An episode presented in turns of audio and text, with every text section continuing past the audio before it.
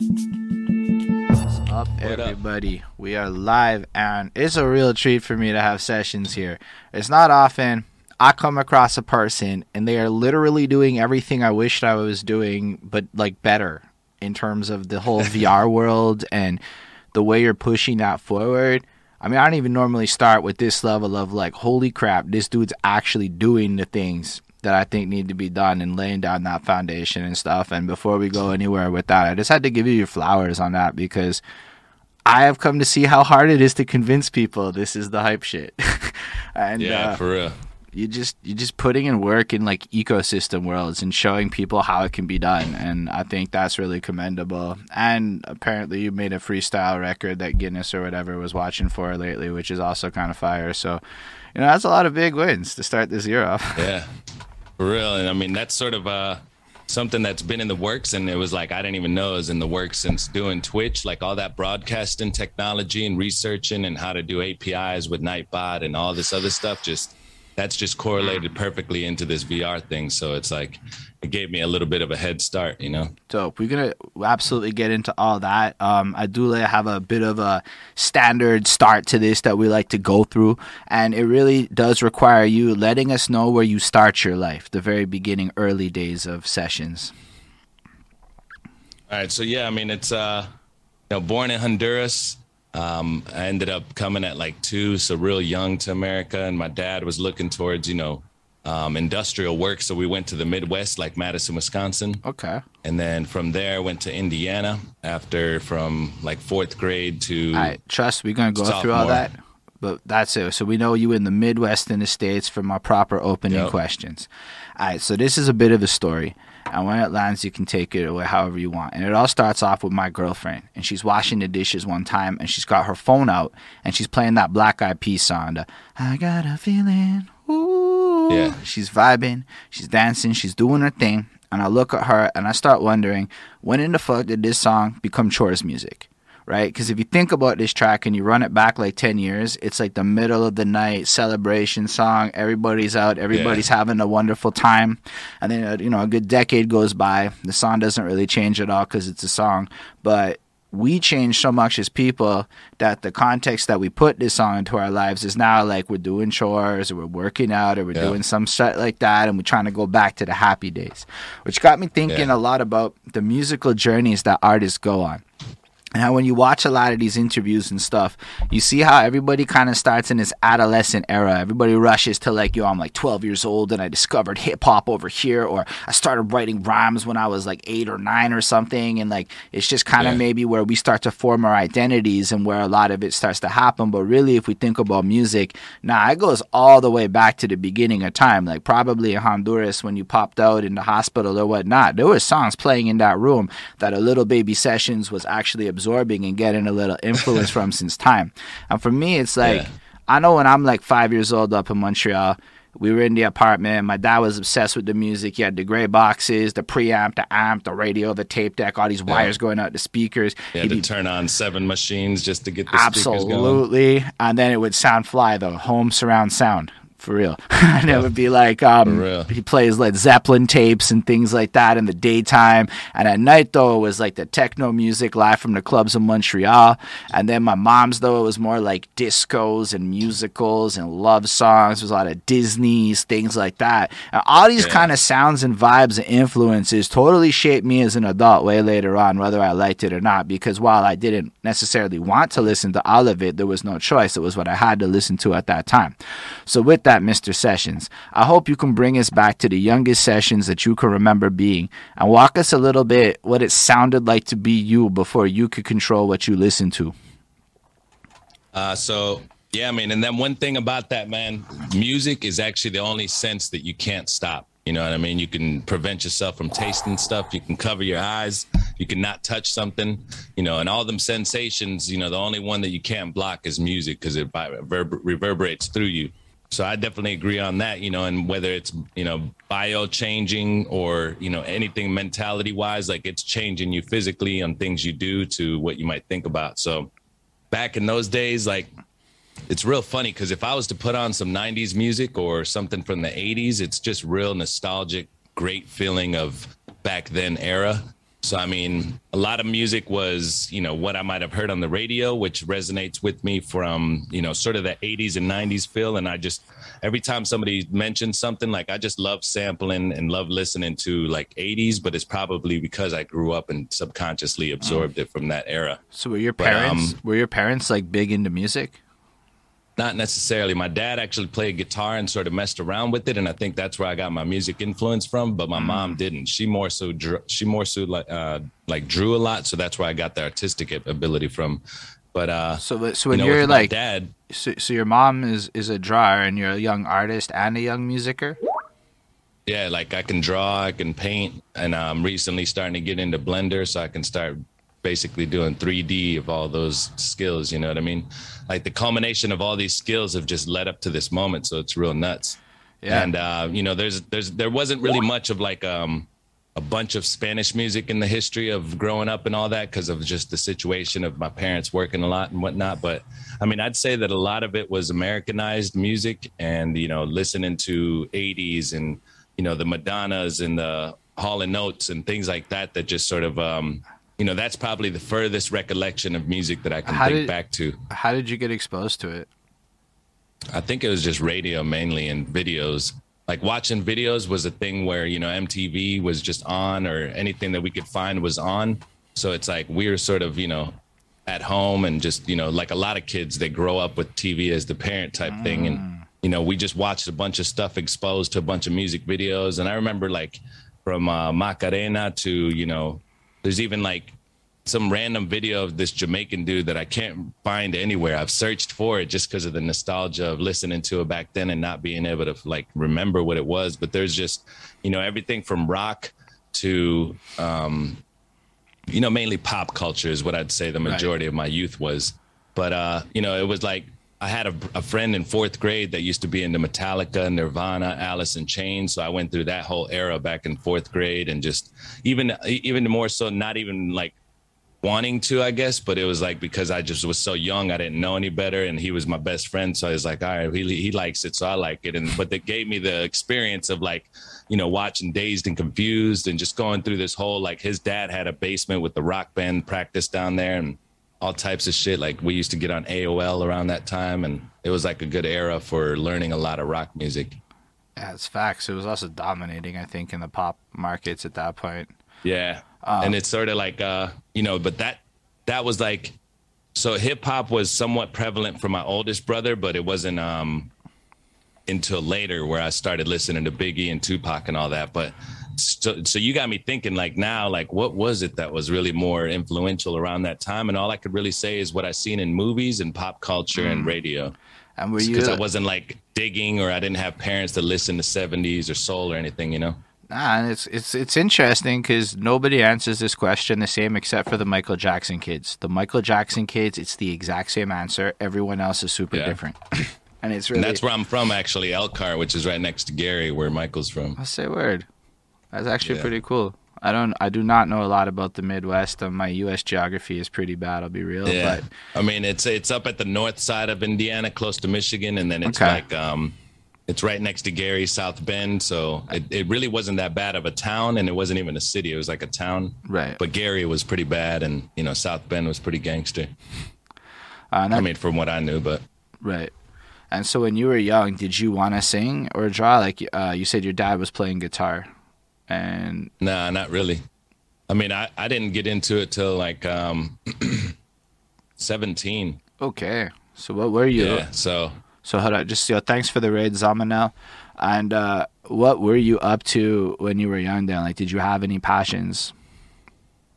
I did, but it wasn't really like it was just drawing, and it was like um, I was really good in art class and drawing in general, so I used to do that a lot. But it wasn't as much as my brother might have and I didn't really. Uh, it was more so drifting a lot than it was any kind of passions or habits or hobbies that I mm. did, or I didn't sit in my room and draw all the time. I just mainly was socializing, you know, real hyper, uh, just not really staying put and just doing a lot of different activities outside and just sort of running amok on the streets type of thing.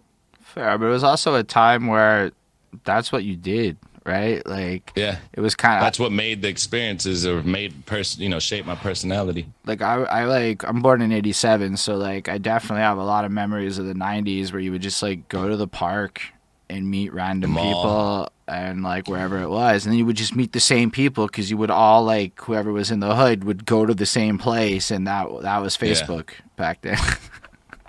really I mean, it's it's crazy because the, next generations are really not going to get that unless, you know, unless things were somewhat like, I don't know, the internet is and the world of being on web is pretty much going to be how all these kids grow up, and going outside is going to be so rare. As far as having those experiences and being roughed up or, you know, scraping your knees from skateboarding and all that shit is just like I, I'm picturing that as not being so prevalent. I, I totally picture it, but add the for the gram or the talk after it. Because, yo, like, I wildly be in the park right now. Like, we, we started this thing last summer, and you see kids Yeah. in the park because they need to be in the park for TikTok. Like, it's kind of weird, know, right? but being an influencer of the desire to create this content may force a lot of people back outside and socializing in the yeah, most weirdly circular way of it. And I mean, the thing that sucks is they're not just, you know, uh, compassion and empathy are created from sort of being bored and daydreaming. So it's like if you're not really doing that in the sense of, you know, going out there because you have nothing else to do and start making up games and start making up, you know, wilding out and being riled up off of the energy of a kid, then you're going to be focused on doing this TikTok video. So in a sense, it takes away from that sort of boredom of, you know, just not having anything to do. And then again, like it's better than being, you know, on the streets and in a cityscape, you know, because again, I grew up in a town, so it's so so boring that all we had to do was try to find shit to do, you know. And then obviously that could lead you into some bad shit like doing drugs and fucking sitting around smoking weed and shit. But Yeah, that's fair. I mean, uh, I grew up in a city, so it was a little different. I was just I was in cadets for most of high school, so it was a lot of activities and just nonstop. Like Yeah. my weeks was full, but it was all in real life, and I don't know. but I mean, were were they extracurricular or Yeah. were they just like activities? just They're like- part of school, right? no, no, it was uh, so cadets is like this like thing that's like the army for teenagers, Oh yeah, okay. and like you would just like Like ROTC.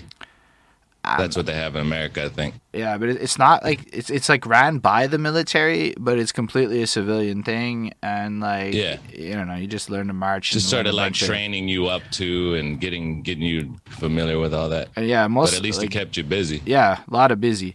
And so like for me, I was never bored like it is, but I've heard the small town version is you get wildly bored, and it's a super Yeah. different experience than what I grew up with. But I think both our experiences had a lot of legitimate like value that trains character that I I can understand the fear with the internet, but then they're getting like hella cool marketing skills and weirdly are less celebrity driven and more collective driven these days, which I know doesn't Yeah. seem to be the case, but there's a lot more community happening in what they're doing than what we did. So And pros I mean, and I won't say it in a dystopian. I won't say it in a dystopian or a con sense. All I'm saying is just that it won't be the same. You know, like we Hmm. grew up in an era where it was obviously nothing, no, no, not as much technology. But of course, it's gonna just develop to what it does. and all you have to do And is like stop it. if you ever read Hunter S. Thompson shit, you can see what it fucking used to be, and it's almost like, damn, we missed out on some wild shit that was super fun. Yeah. because cameras. For real. And now we just we, Yeah. we have the camera era.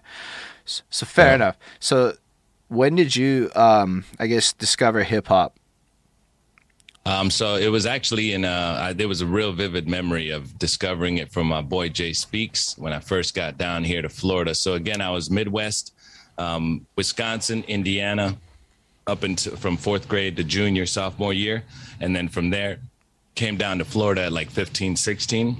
and then um, when I started high school, it was like closer to January instead of August when we first got down. So when I got there, I was just sort of, you know, idling. And one way I would start making friends is be like, yo, you smoke weed? And then, you know, uh, and then one day they'd be like, you know, I, and it might not have been the best people to befriend, but they were my type of people that weren't like, you know, yuppie normal type, you know, I don't know. That's just how I was. And I was always chilling with those type of people that love hip hop and whatnot. So, um, you know, at 17, I seen this click or I seen this one dude who I met through one of my science classes and he introduced me to the click and we used to start chilling and whatnot. And then one day, after a few times we chilled, I went up to my this one dude who turned into my best friend, Jay Speaks, and I was like, "What are you listening to on his CD player?" And um, back when there's Walkmans and shit, and he ended up uh, telling me it was himself, and I was like, "Oh, word, let me hear it." So he just showed it to me, and it was um, Jay Speaks, the Lethal Injection.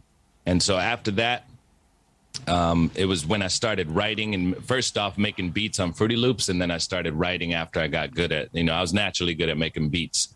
Um, but like the first influence of hip hop was around 12, 13, though. When I think back, it was like Biggie, Tupac, and all these different CDs that were coming out. Um, but yeah, writing and creating music was at 17 with, you know, Fruity Loops. So you hear, so you met the dude. He's like, I'm listening to myself. That hits you hard enough that you're like, fuck that, I'm gonna make Yeah. beats. And then you just start Yeah, I mean, no, beats. it was more so. I was, I was like, what the fuck, listening to yourself, and it was dope because I've heard other hip hop, and he was on sort of like that Nas lyrical type shit at the time, and you know when um when I used to go chill at his house is when I started seeing he was making his own beats on a computer with the closet slide door, and he'd just go in the booth right there, and it was just like, oh shit, this is pretty dope, and it wasn't something that like. It was more so out of curiosity of him doing it all himself that it's like maybe I can figure it out and do it. So I ended up getting this like really wonky computer, nothing big, but it did what it needed to. And I sat there and make beats. And my mom used to just take it because I had speakers and it was just like figuring it out, making these like uh, clink clank type beats and shit. But it ended up, you know, it ended up being something natural where I had a rhythm, I had a natural curiosity to sample weird shit. Like I had a CD, I'd go to the library or wherever it was and just buy some uh, weird ass CDs and I'd sample like Disney's greatest hits. And then I turned something from Beauty and the Beast into like uh, some just looping crazy parts and just making shit up that I didn't even know what I was doing, but it ended up being something cool because I just sort of naturally had a knack for it.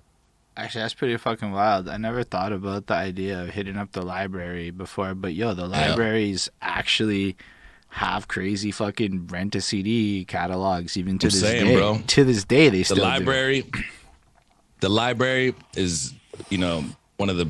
It, it- it's the only place that has the most stories. You know what I mean? Ooh. Whether it's uh, whether it's levels literally or books and stories, but um, it's it's basically just you know a free powerhouse of knowledge and if people really went to it the same way as the internet and really sat there and studied it it would hit you differently obviously Yo, facts. I mean, You know? I don't really think of it a lot, but as a young person, my mom was like super into the library. Like she even used to volunteer at the kids' library type thing. So like it was just a huge part of my like adolescence. In fact, the only way I had access to the internet before we got it at home was to book an hour at the library, Yeah. and then you could sit there and like go on Habbo Hotel or Mute Coke Studios or whatever. Because I was on that shit as a teenager, and I was like, AOL chat is what I used to hit up a lot and like um yeah and then but the books and there was a lot of culture too like they used to have courses and shit at the libraries where i'm at like it was Yeah. it's like a wild or i did karate at a library one time Yeah. And I mean, it's awesome, man. It's like the library is like that was similar to also uh, going to like uh, grocery stores and reading the magazine aisles and sitting Say there fucking word. studying the source, uh, double XL, the source, and all these different ones that I just sit there and read. that's dope stills and so like you're like 17 uh what what year are you 17 like what what is that like the early 2000s or is that still the 90s Uh, that was like 2002 or three, because I was born in '85, so right okay so it's like or a couple years apart somewhere around there.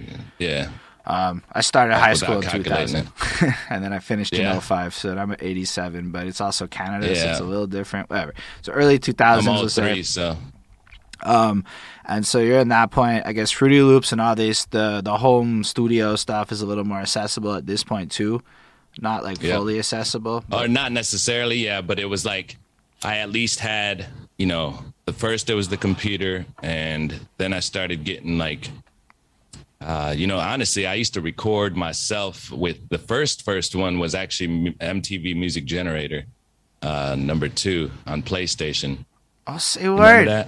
No, Yeah. but I swear I was just talking to somebody in the UK who is who is telling me about a few people have like we call them PlayStation rappers because it's Yep.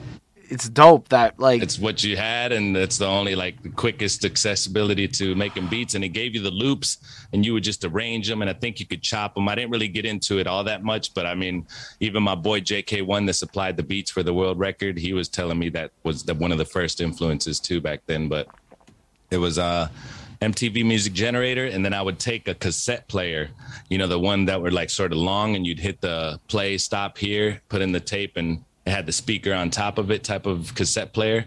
And it was uh you know what i used to use to listen to the beat next to the tv and record myself rapping and then shit like that is what i was doing at the That's time amazing. just because i didn't really have any equipment you know and obviously there was equipment available but i just didn't have a job or money to buy the shit so i was just doing what i could and limitlessness or you know being limited creates and harvest you know what's that saying like being limited just make, makes more creativity Right. So, nah, I hear that a lot. Like I've heard stories of the old days, and even having to describe it. But it also, the, the thing it, like to me it shows is you really want it if you're willing to do yeah. it regardless of the circumstances. Whereas if you're kind of yeah. bougie about it, it makes me question a little bit how badly you really want it because the the toolbox paradigm is a real thing where you like kind of wait for the perfect equipment to start a journey yep. rather than just start and figure it out as you go. Like I lost a lot of money buying gear I didn't need before I started my journey. Exactly. And that's another thing. You'll buy something you don't know you don't need, and then it's like, you know, obviously you figure it out. But um, back to like the story yeah. at 17, I was making the beats, and then I, me and my boy Jay Speaks were sort of creating music together. And then I had found a job at Nature's Food Patch, which is like an organic restaurant that introduced me to a whole world of food and what they put in it and shit. But one of my boys that I worked with introduced me to another rapper, Life Lakai, and we ended up chilling. And I brought Speaks over there. We all met, and we created a music video called Riding Avenues and you can find it on uh, YouTube, Riding Avenues Feature Inc. And that ended up catapulting us into a group. And we called it Feature Inc. because my boy just jokingly said, Yo, I got the name. What if we, uh, when you see it on the marquee outside of the club that we're performing at, it'll say featuring Feature Inc. And it was just him sort of rapping and coming up with that. So we went with it because it was like we are featuring each other's inks while being independent artists mm. in one group type thing. So uh, we came up Hold with, on. you know, how did you guys songs. make this video? They were talking like early 2000s, y'all made a music video. Like that's not a small yeah. feat. Like that's pretty impressive. I actually signed up for a video program for free for the city of Clearwater, which they would let you go into this classroom. They would teach you, and then you were able to rent the equipment after you completed the course. So I had a, you know, a big DV camera and it was like one of those ones where you'd rent it every like you know you'd get it once every month or whatever. And I, it took me like a year of renting it just to finish getting all the footage in order to chop it up and then make the video. So it was crazy but i ended up getting it done. And then uh, wow. you know i used to and it let you fill in a slot in the schedule of any time you wanted. And the only one that was like available at the time was like three to five in the morning so I just put that video on repeat. And I remember people telling me stories of them coming home from the club and seeing the video on at three in the morning and shit. And they're like, yo, that was you guys. And it was just crazy how it sort of spread around the area because of that. And, you know, it was uh, doing a bunch of shows. You know, we did open up uh, for, we found a guy that let us sell tickets and we started opening up for, you know, Slaughterhouse, Uncle Kracker, Hed PE. Um, you know, uh, Kutt Calhoun from Tech N9ne's Click, and all these people that come into town. If we sold the tickets, we'd open up. You know what I mean, and be able to like we were opening up, but if we sold tickets, that's how we made money. Right. And ultimately, those type of shows are building up the momentum and just always killing it with our shows. Our live shows was our best feature, and that ended up getting us a good name in the area. So, you went from leveraging local community resources, which arguably 95% of us have not even one time Googled what local resources are available to us. Let's be fucking real. So you leverage yeah, that to like. I was even thinking just now, I was like, local resources. Man, my, my dog knows what he's talking about. and I'm like, so you sit in there and you do that, you, you which gives you a music video, and then you played that on TV. I didn't. Under, how how did that yeah. work out? Like there was like a public. Because because I did the course, it was a public yeah video okay. program. You could just go like uh you know it's teaching kids how to use right. medias and this and that. And then after, and so you, they would let you assign a slot of when you would play the video okay. that you got done editing, and you could make a show, you could make this, but all I had was a music video, so I just put it on repeat for the two hour slot or whatever. So that's like because I just watched Wayne's World, so that's like what Wayne's World did with their public access TV in a sense, and Yeah. you did that. Yeah. So it's two hours of your one music video looping over and over again. Well, well, there's actually also another video that we actually fucked around and wore some uh, do rags on our face and made like this stupid ninja video type fighting dumbass shit where we were just high doing some dumb shit. But it was that plus the music video. But um, yeah, that was on repeat for a long time and uh, for at least like I forget what it was, maybe a few months, and then it would play on the slot that I assigned it, and I just stopped going back to doing it. But that was my first experience with doing videos because I was always the guy, you know, the the engineer, the beat maker, the videographer. You know, I didn't really have camera experience, but now I know all that, and it's like I've always been this well-rounded, creative type dude, even with music being my number one. But because I had the drawing skill before that, you know. Yo, all of that's really impressive and interesting. I mean, you basically Appreciate it. like I've never heard of I've never heard anybody pull a move like that to then unlock the next chapter where you leveraged Yeah. fucking public television. And I mean like that's a wild thought. Okay, like that's that's cool. Um and it was almost like it, it was something that I just was doing because I loved it and I knew it was I just went I, a lot of my life has been sort of like you know letting my letting the randomness of going into the unknown lead me to what I'm supposed to go to type thing you know and and that's sort of what that happened to be was I was like coming back from the beach or something and I seen public you know access TV or whatever and I went in there and I'm like what is this place? And so the things like that is how it happens to be where I wasn't like planning to leverage it. It just it happened to be that and it turns out in retrospect to look like that. So it's like it is dope how things work out but it's always been the natural curiosity of just you know wanting to figure shit out that's led me to a lot of things.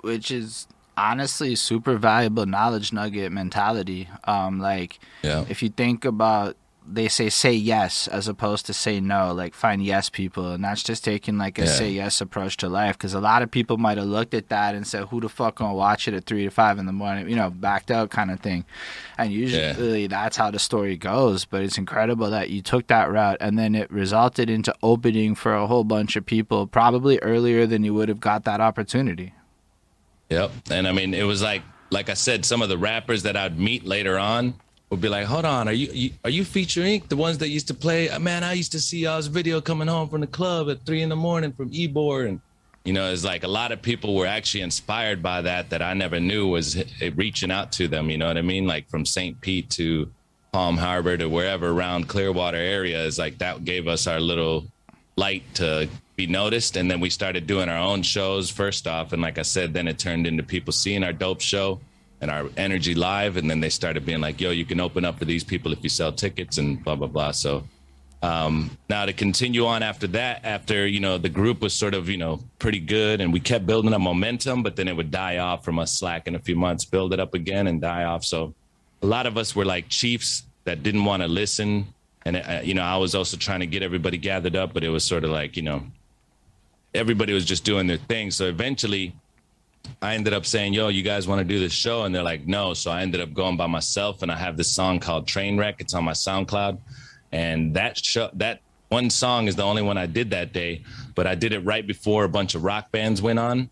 And the band right after me was a three piece that didn't have a local they didn't have a singer. So ended up watching their show right after me and then the, i'm like yo man i would love to like I, I didn't say this to them but in my mind watching them i was like they don't even have a singer man that'd be dope if i sang for them because i loved rock too and so right after the show when they're done they end up coming up to me and saying yo we love that train wreck song you want to consider rehearsing with us and I was like, bro, I was thinking the same thing, bro. I want to be y'all singer. Let's do this. So we started it, and it was uh, 2012. It was like a heavy rock band with like screaming, singing, rapping, but it wasn't like, uh, you know, sc- suicide, or it wasn't like these fucking like all screaming type songs, but it was some heavy shit.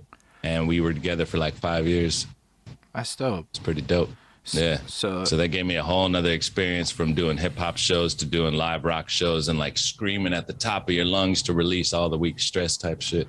and so you just kind of pivoted into a whole different genre and ran that situation Yeah. And it was like my boys knew that that was who I was, but it was like, it was also the fact that everybody was just not really concentrating. I was sort of tired of trying to gather everybody up. So I'm like, then fuck y'all. I'm to do my thing and then I'm to find myself. And at the time, it wasn't, you know, like it was just more so fuck y'all because and in a friend type of way, not like a really let's break up thing. It was just, and then that ended up turning into Speaks and Hagen Lee doing their thing. It's called the White Album, and they ended up uh, getting pretty big off of that, doing a bunch of shows and going to hip hop uh, in St. Pete and creating a scene down there. And I was in the rock like space with a bunch of shows that I was doing with other rockers and shit, and going to the other other side of town where all the rockers rock at like New Port Richey and other places. So it was like deep down, I wanted to be with the hip hop side of things, but this was also just where I was finding some other aspect of what I love too. So it just it it didn't bother me too much, but it was like, damn, it was the, like the, torn between both worlds of hip hop and rock. Yeah, I can appreciate that a lot. Um, what what's okay? Since you've done like both, what would you say like the main difference between rock and hip hop crowds are? Uh, that um, with rock crowds, they're more they're uh, more into the music and they're not um, embarrassed to sort of showcase it and express that side. You know what I mean? And it's not embarrassment on the hip hop side, but it's more so the pretentious, pompous attitude of acting like they're better than other people where they don't have to move and dance because they're too cool for that type shit. So you're saying like rock people just have a more fun show because they can yeah. get over themselves a bit more and rappers yep. be like wildly stiff and it's not that fun. Yeah, exactly. And they're just acting like, you know, oh well, you know, I'm here to do a show, so I'm not going to stand in the crowd and show support cuz uh, you know, this is you know, I'm the artist in this bitch, you know, type thing is what I've always felt it to be. Now there's a bunch of people that I clicked with and we all showed love to each other. But a lot of people would just come no, do their show and absolutely out, you know? an indie scene everywhere problem. Yeah, I exactly. You're talking about Montreal so, as much as you're talking about New York, yeah. as you're talking about everywhere. Yep. And so, I mean, in general, that's where I was, you know, categorizing it with hip hop and rock, and I'm sure that the scene is the same everywhere. But in uh, in my experiences, the rock was more fun because people were uh, apt to open up, you know, and just be cool and not really have any type of ego in that sense that, you know, there were some rock bands that were like that, but still, it was a lot more fun, mosh pitting, you know, everybody just wilding out, showing a little fun, and no real fights and jealousy and type fake gangster shit, you know. Mm, that's fair. Um, that's an interesting distinction. I haven't been to enough local rock shows to know the difference between the crowds. Cause go to them, bro. It's like you'll you'll you'll be welcomed in, and no matter what you look like, it's sort of like, you know, it's just, I had I had a, a, some dope people. I had a little run where I ended up doing one track uh, with a rock band, and it was fire. It's one of my favorite songs, and so they just yeah. got me to come perform it with them. So it was like five or six shows I did where I would just like go do the track with them, and I did notice the vibe was fun, but it was hard for me to compare because it's probably the same people in the crowd at both shows. To be honest, hip hop and like it's it's a really like the local scene is kind of condensed like that where the fans of the music are the fans of the music it's not so genre specific it's the artists that are genre specific yeah exactly basically you were doing the rock band thing and you found it more inclusive than the hip hop side of things where people might have egos and shit. Um, when mm-hmm. it came down to making music, were y'all like recording tracks and stuff in the rock band? Like, was it in that route? Because I know like a lot of bands can just be in a situation where they perform and they get entire careers where they don't necessarily need to go down a studio route. So like, were you were y'all like I guess making projects and whatnot? Yeah, I mean, we ended up doing um a show and well we ended up doing a few shows. I'm going to send you a link right now in the chat that's going to be towards uh, the rock band that you know up to you if you wanted to play it yeah, but we can um, totally play that. so this is uh hold on put it in the chat. So this is suicide uh, this is a show at blur. This show we ended up doing made uh, like a thousand, twelve hundred dollars or something because we had the sponsor money by asking a few companies to sponsor it, and then we'd put them on the flyer, put a banner up. We had like a tattoo truck in the back, had some food people there, had uh, a couple of shops. The restaurant me and my guitarist worked at sponsored us, and all this shit. So it's like we ended up making the money to create the album, which is a five song EP that I'm also going to share with you. And that song, that album was done at Red Room Records in uh, Tampa. So that ended up being like a really good, um, you know, album that showcases all of our skill. But um, besides that, it just it didn't work out because the drummer ended up quitting. But in general, yeah, that album is uh, you know, one of my, uh, you know, I, I feel good about that album, but it's nothing that anybody knows about, you know. And by the way, Now the audio on there is going to be really, really messed up too, as well. It's a 2010 YouTube video. I'm grateful it exists. I know, right? Pictures and beer and liquor and That's uh, chicks that want TJ. Dizzy is on the bass, and How many people here came out tonight not knowing what to expect? Kramer on the drums.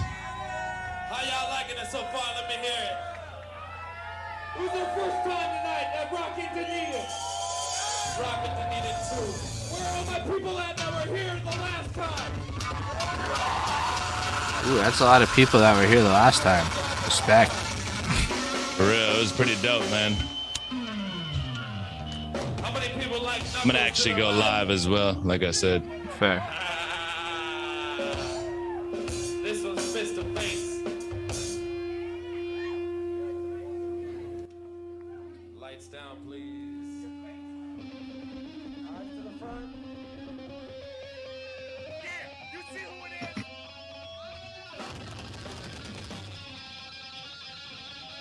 Won't be able to go live because then you'll see. I'd have to change my screen and all that. Fair. Oh, this is cool. Oh, look at you go, eh?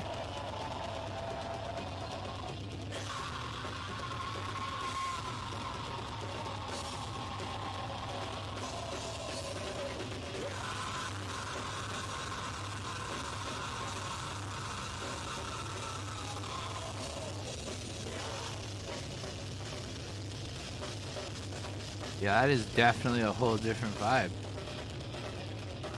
Yeah. Back when I had hair down to here.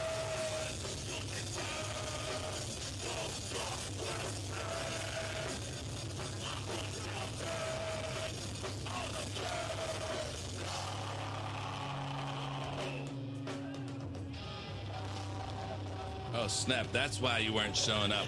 Because when you asked me, you asked me to do this show. I forgot to hit the follow. That's fair. Um, my logistics game is not that on point in terms of all that normal stuff people do to try hard to keep that shit on lock. But thanks for the follow session.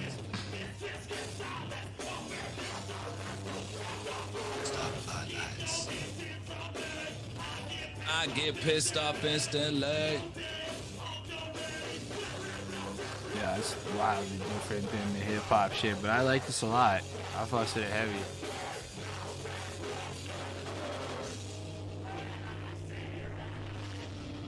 Alright, I'm gonna check that other link. Yeah, so that was the uh, live version, which shows how you know the shows were for me as far as you know just being able to sort of just let everything out. Mmm, chocolate.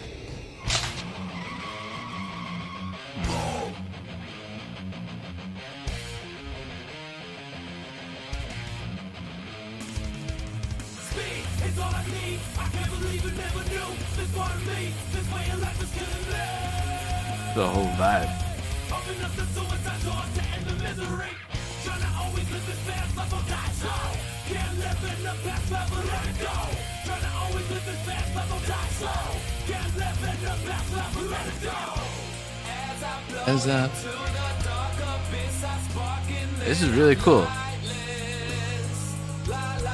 Thanks. appreciate it. Appreciate you, Ismail. As I float into the dark abyss, my body becomes lifeless. Yo, Ismail is the great connector. Yeah, man, he was he's always around everywhere.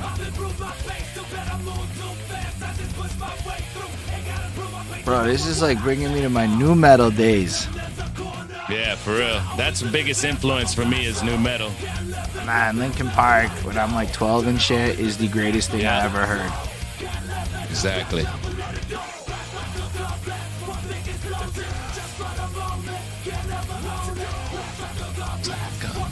My biggest explosion. Eh? As I float into the dark abyss, my body becomes lifeless. I wish I could slow down just to tell you why I'm like this.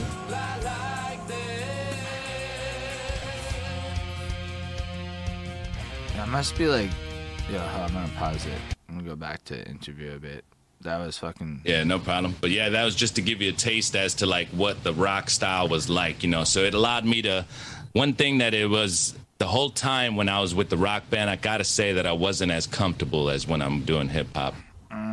But that's also what's led me to be, you know, doing what you're uncomfortable with is gonna build your character, you know. Do you know what made you uncomfortable with that? Like in terms of like what it was.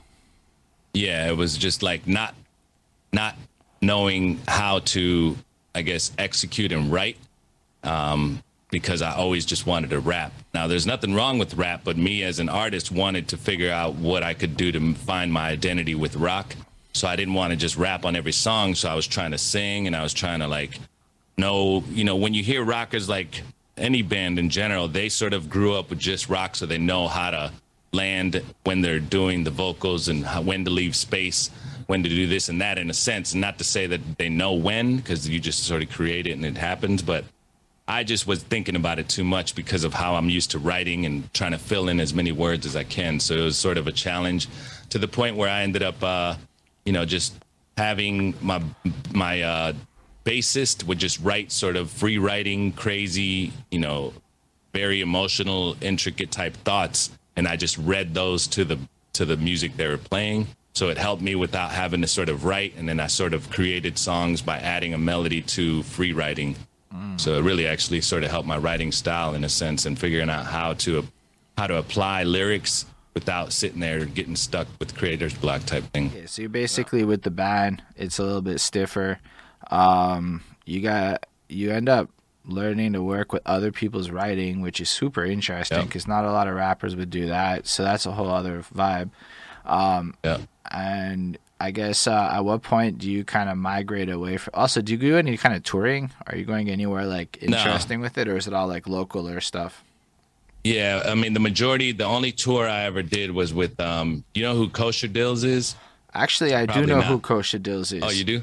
Yeah, I So, ended. I ended yeah, up- yeah, I do know him. I ended up uh where he somehow got in contact with my boys through somebody else, and we ended up doing a tour with him from Miami, then Tampa, then Orlando. So it wasn't like a tour, but it was at least traveling and. You know that was the most touring we did, but everything was local with the hip hop band featuring and with uh, Universal. It was 2012, and then uh, since we started around 2009, we knew 2012 was coming up, and it might have did something as far as you know we should have stuck with the name because I liked it, but we changed it to Universal. And um, you know, after that whole rock phase, So you um, did the uh, the tour with putting- Kosha Dillz with the rock band.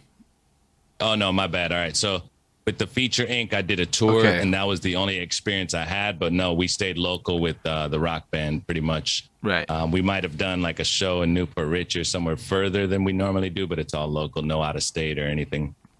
And just so y'all know, Kosha Dillz is a wildly interesting artist.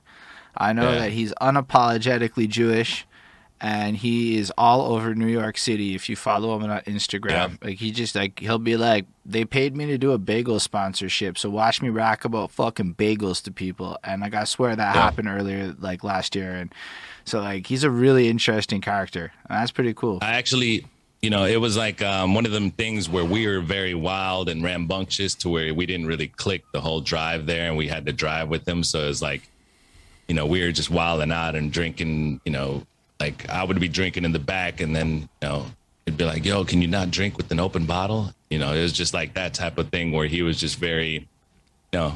Not as wild as we were, so it ended up being a little bit of bumping heads, but it was still a cool experience in general, though. Right. And then, And uh, so back to like with the rock band, it ended up breaking up because of the drummer, and he was very neurotic. And I had my first daughter at that time, where it ended up making him sort of think that I wasn't going to be rocking enough, weren't going to be able to do enough. So we ended up breaking up, and around that time, I was just doing sort of the family thing and trying to find myself, but it ended up leading me down to like um, an escapism route of doing drugs and stuff, and nothing too hard, nothing too crazy, but just spending too much and just you know not being responsible because of you know thinking that the thinking that the life that I was about to go towards was going to take me away from my passion and shit. So a also of like interesting that you say maybe it's not the hardest stuff, but you can still go too much and go too hard with not the hardest Yeah. stuff, which is a good point Exactly. that a lot of people might overlook. like what I mean is that when I did the drugs, and it's not to justify it, it's just from I guess more so myself. I know that I didn't lose control to where I was selling my mom's TV and you know going out and trying to steal and you know thieve and shit, but I was just not doing what I was supposed to. So, and then ended up uh, causing a lot of trip trouble and whatnot for a good like five years. And if you're familiar with the whole pandemic with pills and shit, that's sort of what it was. So it's like just you know something that would make me want to uh, I would do it to work more, but then I needed to work more to get the money to, you know, so it became this vicious cycle type thing. And, you know, uh, went through a whole thing with that turmoil and whatnot, where, you know, I kept trying to battle that as well as balance life and being a father and then also trying to be in the rock band. And it was good for a while, but then it just stopped. And so a couple of years go by and I didn't have any studio equipment or anything to express. And I started watching um, Dub FX on YouTube, Okay. and it ended up inspiring me to want to. Dub FX? I'm not sure I know what that is. He's he's like a looper, um, Okay. effects. You know, he does effects with like a bass pedal and guitar pedal and stuff. okay, okay. And it ended up, he ended up like uh, doing a video where mainly all of his videos were busking in New, in uh, Europe, just traveling around busking like a gypsy type thing. And so that ended up inspiring me to want to buy that same looper, the RC505, which I have right here. And I've had it since 2015. I bought that looper and I just set up on the streets in Dunedin with a table, a mic, speaker, and my looper and freestyled, you know, on the streets. And that's what I wanted to do. Like it was genuinely in my gut. I wanted to go freestyle to change people's mentality. I just had a vision of being on the streets and then doing that in St. Pete in the middle of like a First Ave or something, and people walking by going to work in a business suit, and then hopefully I would change their opinion for that day of being in a better mood or just you know wanted to shake people up type thing. So you- that was the start of side. So you're sidetrack. saying that, like, quite literally, you got hit by this vision to hit the streets in a literal capacity with a loop machine before everybody's a loop machine person and bring Yeah. joy to people on their mundane lives and shit on some true, like, altruistic mission shit. Yeah, that's exactly what it was because I was so focused before that, before having my kid, I was so focused on trying to make it be famous, monetary value, and all that stuff to where it, it almost was like something that shook me out of that place and took me in a better direction, is how I look at it now instead of the regret of how I used to escape that idea. And um, so that's sort of what led me to this whole path because doing that sidetracked, I, I realized I was very sporadic, very attention deficit to where sidetracked sort of explains that it's two, it's like a double entendre. And sidetracked is me being sidetracked with not focusing and drifting, and also sidetracking pedestrians into a better mood, you know, for that moment in time. And then, so Sidetracked is the project where you on the street with a loop machine freestyling and it's, it's like effectively busking. It was uh this right here, that logo, the Yeah. white one. I don't know if it's That's uh Yo, it's my- a picture of like me standing in the streets, you know what I mean? Basically. Sidewalk, sidetracked. Yeah, that's fire stills. And you would do that all day or like No, I mean, I, my my idea was to try to just show up in random spots around the city and try to make an app that was going to allow you to find where I was. And my idea was like, catch me if you can. And uh, you know, if I post up on this street, I'll be here for an hour, and there would be like a notification, like, "Oh shit, Sess is down the block. Let's go get him," or you know, and hopefully start a block party. And then if not, then I'd back up and go somewhere else, and you try to meet me there for anybody who's close to that area.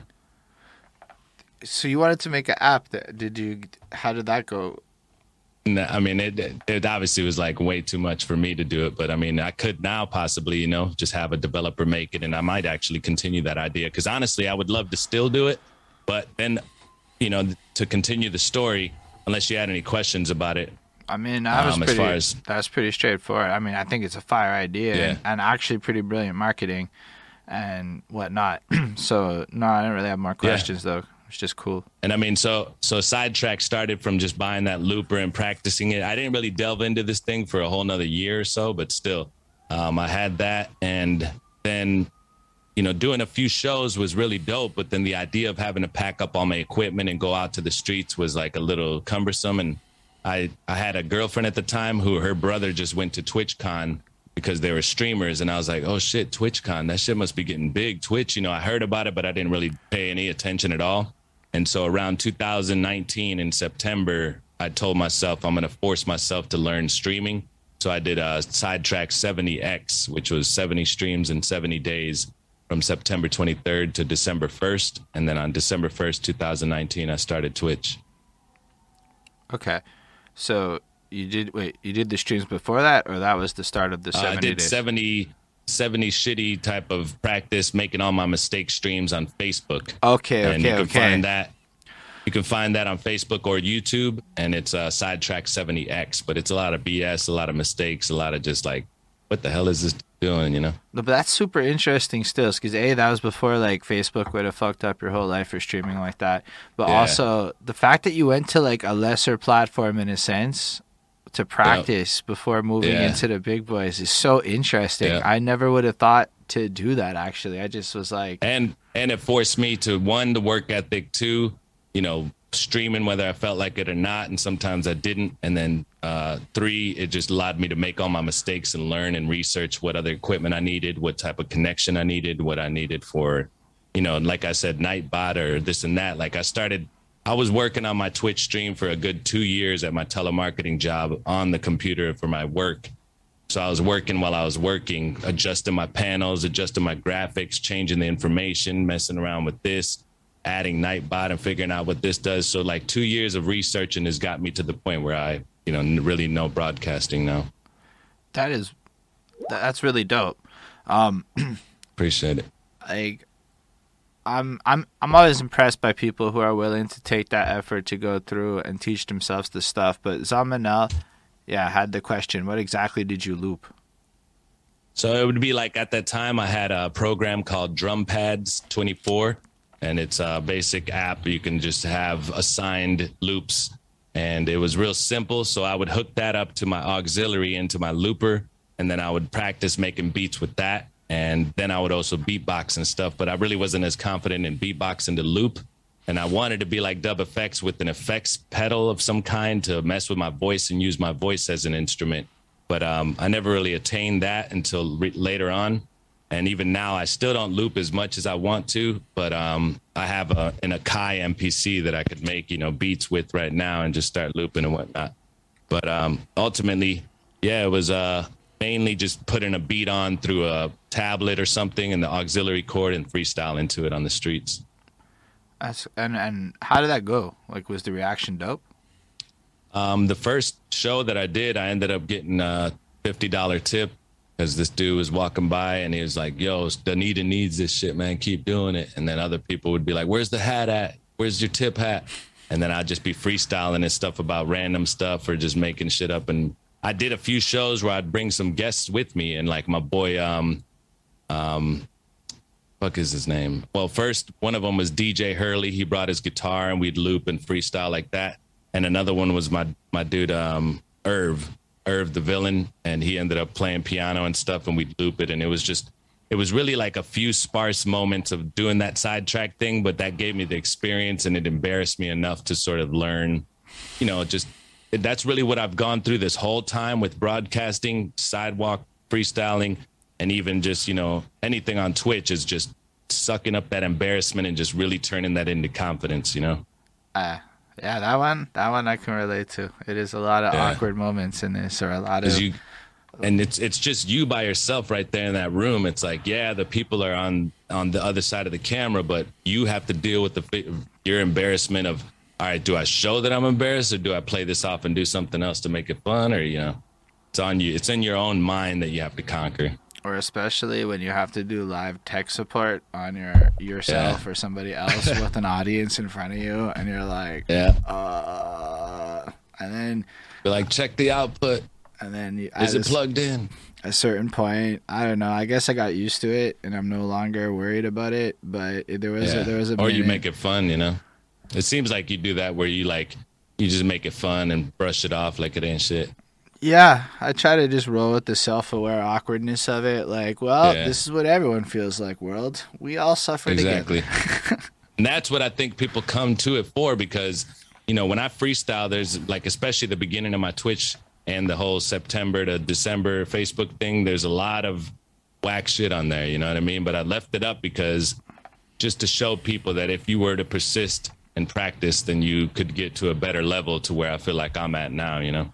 Absolutely, and I, I really believe that. I did that with my all. The, we used to do album reviews, and I don't know that I want to watch my old album reviews because it's Exactly. probably real cringy, real Yeah, cringy. and that's why I don't even watch my shit. I'm just like, oh, what the fuck, man, that shit. And, but then it's like I leave it up just to show people This is- I went through this, so you don't have to. You know what I mean? Or even just the journey, right? Because there's the other side of it. There's a good chance that everyone is going to have to go through their version of that, right? Even if it's like the tech issues, fine, we solved that. There's still the. It just you have to put the work into all learning whatever comes Yeah. with the journey, and chances are you're bad at it until you're not bad at it. And That's what everybody needs to remember. Um, you know, an expert started as a beginner, and it was all the failures that made him better, him or her, and ultimately. You know, people stop themselves because of the doubt more so than they just don't want to deal with the failure. But the ones that make it are the ones that kept jumping back up. Yeah.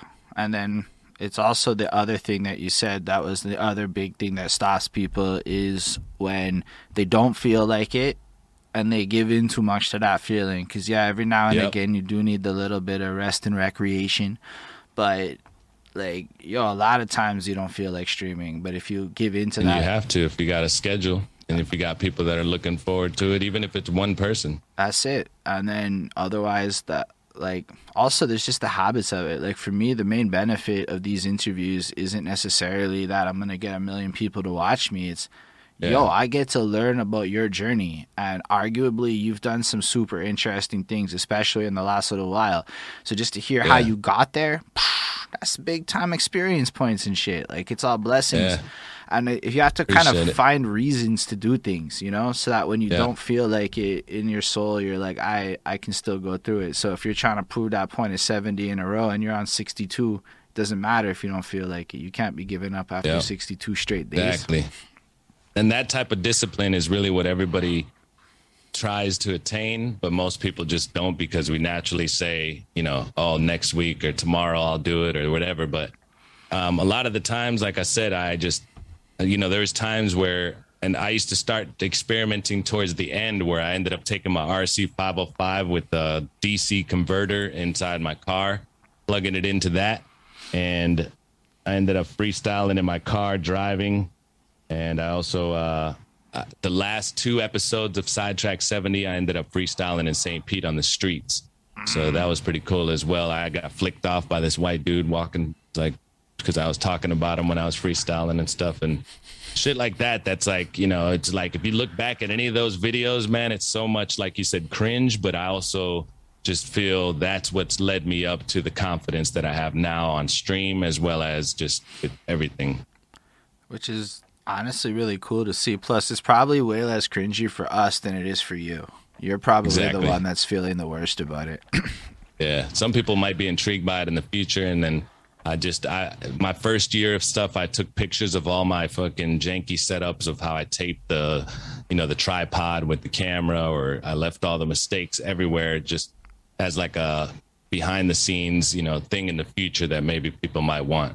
Yo, they do want that shit. So later on, when they're making this the, the documentary about you and shit, you got it. Yeah. You'll just be like, bruh, allow me to help you. and they'll make it Yeah, like for way real. more Check fun. out YouTube Sidetrack 70X. And uh, you know, shit like that is how I've always been envisioning this, you know, with sidetrack being now again, sidetracked is because I, you know, get sidetracked in life. And, you know, this has been the only consistent, like uh I'm trying to change my settings if it sounds uh does it sound worse now with the AC? Um, it's alright, it stills. All right. So um, with this in general, the the whole thing was it's the only thing that's given me focus and has given me enough like of what I've finally found something that I love doing and that I can do over and over compared to jumping from making beats to videos to photography to all this stuff and having these phases. Now I can encompass all that together and this is the culmination of all my experiences from Twitch. And then you know, I've been on Twitch for two years now, and I've done uh a 24 hour stream, a 12 all right, so a 12 hour stream on December 1st of 2020, and then a 24 hour stream on my birthday, February 20th, 21. And then on the December 1st of the next year, I did a raid set, which was 14 artists that do one hour each and raid each other consecutively. And it was freestylers, loopers, beatboxers, and DJs. And I got another one in July coming up. And then on my birthday, of course, I did that world record thing. So I just keep trying to come up with bigger and bigger events of So, testing and challenging myself. Expand on the world record thing. Yeah, man, it was crazy because um, around the time of uh, March or no, like January, Watsky had just done the record, and so I ended up uh, sort of watching that just out of curiosity of who had the longest freestyle. I forget what I was looking it up for, but he ended up having it, and I don't know. I was just like, man, I could do that shit, and not in a competitive way, but just like I wanted to do that shit. So I applied for it in March, and then it takes 12 weeks for approval. In July, they sent me the email saying that now we just need the evidence. So I held on to that idea, not really mentioning it. I put like a little uh, secret revealer type thing on IG that a uh, picture of the Guinness website so people would wonder. And then around after the raid set, because I concentrated on that and a few other things, and I was just getting into Somnium, I didn't really push the record thing until about the end of December slash January. And I started saying, I'm about to go for this world record of the longest freestyle 44 hours, 44 minutes, and 44 seconds. Right. And so, you know, I needed a team of timekeepers, witnesses, and certain rules you got to follow with Guinness. So I got my team, Gadget Jam, to help me with that. And they were willing to go through and sit there and take shifts because you can only do four hours on and four hours mandatory break for each witness. So wait. Each way, okay. Can you explain that the rules, the bit of the nuances there? So what I understood is Oh, yeah, yeah. you applied to Guinness and said, "I want to go for this record," and do you have to like prove Mm. that you're capable of doing it or something? Like, how does that work? No, so they just send you the guidelines. If they needed to be here, I think that they would send somebody for some reason, or you would have to pay to have. So people think that they send them and they come out to do the record just because you ask, but you have to pay for that. You know what I mean? If you want the Guinness guy to be there with the whole suit and keeping track for you, you got to pay for that. And ultimately, there's a lot of rules that you have to follow from, you know, the witness can't be anybody that's going to benefit from it, or, you know, you can't stop rapping for more than uh, five seconds. You can't stop the beat for more than 30 seconds. Uh, five minutes of break per hour. You can't repeat the same rap within four hours. Um, and a couple other things. And I had to write down all the lyrics, keep, you know, track of all the rest times. You had to write down all the lyrics. So, like, Yeah. were you doing that, or was somebody doing that? Well, we ended up uh, recording it on YouTube, but luckily it transcribes it for you. So they just I'm going to copy and paste everything and then just verify that it's all correct. But I still got to listen to it all to make sure. And it's going to be a lot of time. I still haven't even jumped in. I've started the Excel sheet for all the time and stuff, and I've started to try to keep track of everything, but it's still so it's going to take like a week's time total. That's wild. So, It's like a college project for real. so you have to keep track of who each witness was for each person, and each witness has all their own rules. So they have to Yep. like go four hours, swapping in and out, etc., making sure Yep. that it's legit. They can't benefit from it. You have to now logistically do all this. This was all streamed. I saw it was a bunch of several Twitch streams. Uh, I could see there's like Yep. 12 hours on YouTube. So you have all the footage now that can go. This is exactly how it went and uh, then once you can kind of bake it into a package that makes it easy for Guinness to understand. Uh, then they would just confirm it. But we're basically our own timekeepers, and we had to do all the work for this. That's that's a lot, but it's probably worth it Yeah. because then you're gonna show Yeah, up exactly. on Google and they go longest freestyle thing and not Watsky. I have to give you Yeah. props though. I don't want any shade with Watsky, but like deep into his thing, it wasn't my favorite. It was dope in the sense that he was doing it, but it was I. I was impressed by your energy deep into it. Like you mm-hmm. somehow sounded fresh, like 30, 40 hours. Because I, I watch a lot of it, but I mean, you know, you see Yeah, it's yeah. happening, so I popped From what you've seen, and I was really like, and, and I watched it live a bit. I think I was around when you broke the record, like so. yeah, I remember seeing you. Yep. And it was like fucking like it was cool. But that was when I was like, wait, he's been rapping for forty something hours and he still sounds kind of fresh. And I'm Yeah. like that. That's fire. Like sets a, a higher standard because sometimes people be a little lazy with the long ass freestyles. So I was Yeah. just, uh how long have you done this? It. Like, cause it feels like you've been really at the freestyling. Like, is this like a main focus for you more than say songwriting or other elements? Yeah, for sure. And that's what I recently posted on Twitter, man. Sometimes when I go to write, it just it it like bothers me how much I gotta sit and control my energy to write. And I do write good. Like I could rap you something written and it'd be like better than my freestyles. But for some reason freestyling is more satisfying and just the freedom I get from it is not as, you know, constricting or you know it doesn't make me feel like i have to write something for you know to impress or whatever. I can just freestyle and somewhat say something. For one it gives you more heart or you can f- sense more heart from it.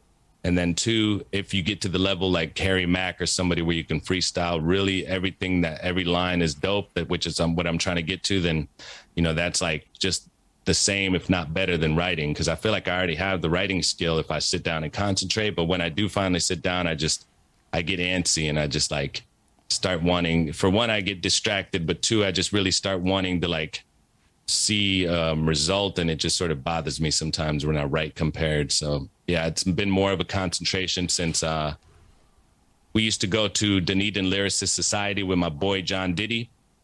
That was like 2000 and uh I don't even know bro. It's been like a good 7 8 years and that around the time when I first got the RC was my only form of expression was to go down there once a week to freestyle, and um, it just really honed in my skills. And I was already pretty decent back then, and a lot of people always seen that and been like, "Yo, Sess, you always kill it." And it was like, but I just wasn't as good as I am now, obviously. But it was like, I'd say total a good seven, eight years of freestyling as like a more focused concentration. No, I feel that. I have a question that I feel like I completely forgot to ask you that I would be remiss to not ask. How did you land on sessions? Oh, that's actually um, it was so crazy because I wanted to come. I go by uh, my real name is Cesar, and uh, I go by Cess, which is from back in the days. Somebody was like, "Man, your name's too hard. I'm gonna call you Cess," and uh, it just sort of, and then it sort of stuck. And I love Cess because of how that came about. And when I created Sidetracked, I I started doing the 70 streams in 70 days, but I didn't want it to be twitch.com slash sidetrack sessions because I spell it with a CKT instead of an ED at the end. And then plus sessions. Um, it's just all that was too much. So uh, for, let me go back to this too. Sidetracked was me freestyling on the sidewalk. Sessions is the Twitch version of that busking. And so I en- en- ended up to simplify it on YouTube. I made S for sidetrack and then sessions, and then it became sessions. And now people call me that, which I actually like because I wanted to come up with a name besides Sess, but I just could not. And I didn't want to really change it if it wasn't as good. That's wild. I just thought your name was Sessions. Like that's how I've only Yeah. ever seen you. Um, people, you know, because I I got into VR, which is for me the geekiest part of this that I'm the most excited for. Uh, back in like whatever. So as I talk about VR, I got told Sessions, and the next dude whose name starts with M that I can't remember right now, they already be doing it, and I said, what? They already be doing it? How am I not following this person? And that's when I jumped on and saw Peep You with your little VR background and stuff. And so I just always saw it as sessions and it just says sessions everywhere. And that's how people just refer to you as. So I'm just like, Exactly. and I'm like, it's I, crazy, man, because it, it's I wanted a name and then it ended up being perfect because it, it came about accidentally. because I low key thought the capitalized ses part was about weed. And Oh, yeah? I fucking had no idea it was anything else, but that's Yeah. wild. What is solarium? I think that's what it is. Because I discovered you're on that. And I mean, I'm not Somnium. I I can follow the VR chat very well, but I do not know any of the specifics of what your setup is. Yeah. Somnium. And uh okay, somnium. Yeah, Somnium Space. Yep. And so it's um it's crazy how it came about. So I uh, again I've been on Twitch for two years, and there's this dude Brightside Movement who makes beats and uh, productions contests. So I used to join those and whatnot to force myself to get back into making beats a little. And he used to mess with another guy, Blake Hotz, who does beat competitions from Miami or whatever. And it was just more so like techno and, you know, drum and bass type of beat competition. So one day he came and raided, and we started to get to know each other. And I also did a honeycomb beatbox. He did um his raid set, or he did like a raid fest last year, and I joined that. And uh, you know, right around that time, Blake was just getting to know me and stuff. But he just showed me so much love, and it was we're both Pisces and whatever the case, and he just sort of was hyped like me and this and that. So we ended up clicking, and he told me about NFTs in April of uh, 21. Come around to August. He's like, bro, I've been telling you, come on, jump into the PC client, download it. And I finally got a new computer from a friend that seen me streaming, and he's like, you got the fire, you just need the fuel. So he paid 140 bucks to send me a computer from Cali, and this thing has got like 24 gigabytes of RAM and this and that. And I mean, honestly, like I, I also want to mention, go out there and do it for anybody out there because if I didn't do that sidetrack 70X, by the way, my boy sent me a few. He sent me a hundred bucks. Uh, another guy sent me all these other tips, which got me the computer to keep streaming. And then after doing that, the homie sent me the computer to keep it going. So things are going to happen if you go out there and put in the action, is what I'm getting at. Huge facts. But um, in August, I cr- I created the Somnium space, and I was starting to get into So- MetaMask and wallets. right, so we got to go a little slower at this point because I mean I know what MetaMask is because I have a MetaMask and that was the free wallet thing. I don't know, I don't know any of the other wallets. I just know I have it and that you need it for Decentraland, and that I had to log in with MetaMask or I chose to at least there. Um, Yeah. Is this Somnium similar to Decentraland in terms of like what it is? Yeah, let me show you this though. Um, this is, you know, using Somnium. Okay. So this is the WebXR version, which is similar to Decentraland's, you know, way of doing things. But then there's also a downloadable PC client, which you can go into 2D mode and VR, and it has a builders to create if you own land. So with the 2D mode is what you use if you don't have VR. And that's what I've been using since I've been in there. So I would go to the meetups at 4 p.m. every day, which is 10 p.m. Central Eastern Europe, uh, Europe time. And the, the, the owner of Somnium is in Czech, um, Czech Republic. And a lot of people that are into all of that are also out there, as well as Americans and all that. But so we'd go to the meetup, and me and Blake would always meet. And um, I started just going and getting to know people. So one day we all went to this one place, and half of the bunch, or just me and one dude, stayed here, and everybody ran that way to go do something. And we went to this location that had a microphone. I placed one of my beats. You know, it was just like through my RC, the audio goes in, and you can hear the beat and the vocals. And then everybody comes rushing back. The owner of uh, Somnium, Arthur, seen me freestyling, and everybody was wilding out, dancing and shit. And then as soon as I was done, he's like, "Yo, I'm renting you the comedy club." So then that's where he ended up uh, giving me the parcel that he owns, which is, uh, you know, the basement, which I turned it into. It, it was a comedy club with the design of it and everything, but I just revamped the colors, made it more cyberpunk type colors, and made it uh, this and that to where it uh, looks like this now. So when you go to it, you know, you have your name, you log in as, you know, whatever you create, and you can change your avatar, or you can log in like this guy right here and then not have any Can like you look like to it. cre- can you import custom avatars? Um, sort of. You can import them from Ready Player Me. So, like, if I choose my avatar like this, um, you go to Ready Player Me and connect it to the Somnium Space app, and they're actually going to be the number one place for What is ready? already made avatars. So, so what what is Ready Player Me? It's uh, ReadyPlayer.me, and if you go to it, it's going to show you. Um, let me see. This is so already cool. locked. Yeah, so that that that Ready Player Me is gonna give you a universal avatar that you're gonna be able to use in pretty much every metaverse Oof. because they're that that they're that big. And so when you do creative, you can change. You can take a selfie. It's going to give you the shape and look of your face already. Because if you look at these right here on the screen, you know this is similar to what mine looks like already. So I'll just do it like this. Oh, that's wild stills. See, So this, you know, these are all the characters I've made, but you can only have, I think, eight or whatever. Um, this is the one that I used during the world record thing. But you would use right click to look around. And matter of fact, join me in here so you can show people if you want. I do not have it set up yet, but I've. Uh, Okay, just log in as guest if you want, and I'll just sort of Hold on. I'll explain it to you, but then obviously so you can see what it's like. So shit, I don't know. How can we do this? I gotta you don't think, have to. I gotta think like. Ah, never mind. Let me just let me just show you like this. It'll be easier. Yeah, I'm like I got it, but I want to set up so I can do that next time and flip into a version of this where I can cover myself with the avatar. That's a fire idea. And then Monday is when I do my freestyle cipher. It's been the longest running event in Somnium. That's every week, and it's also been And what time on Um, Monday? 10 p.m. Eastern Standard Time.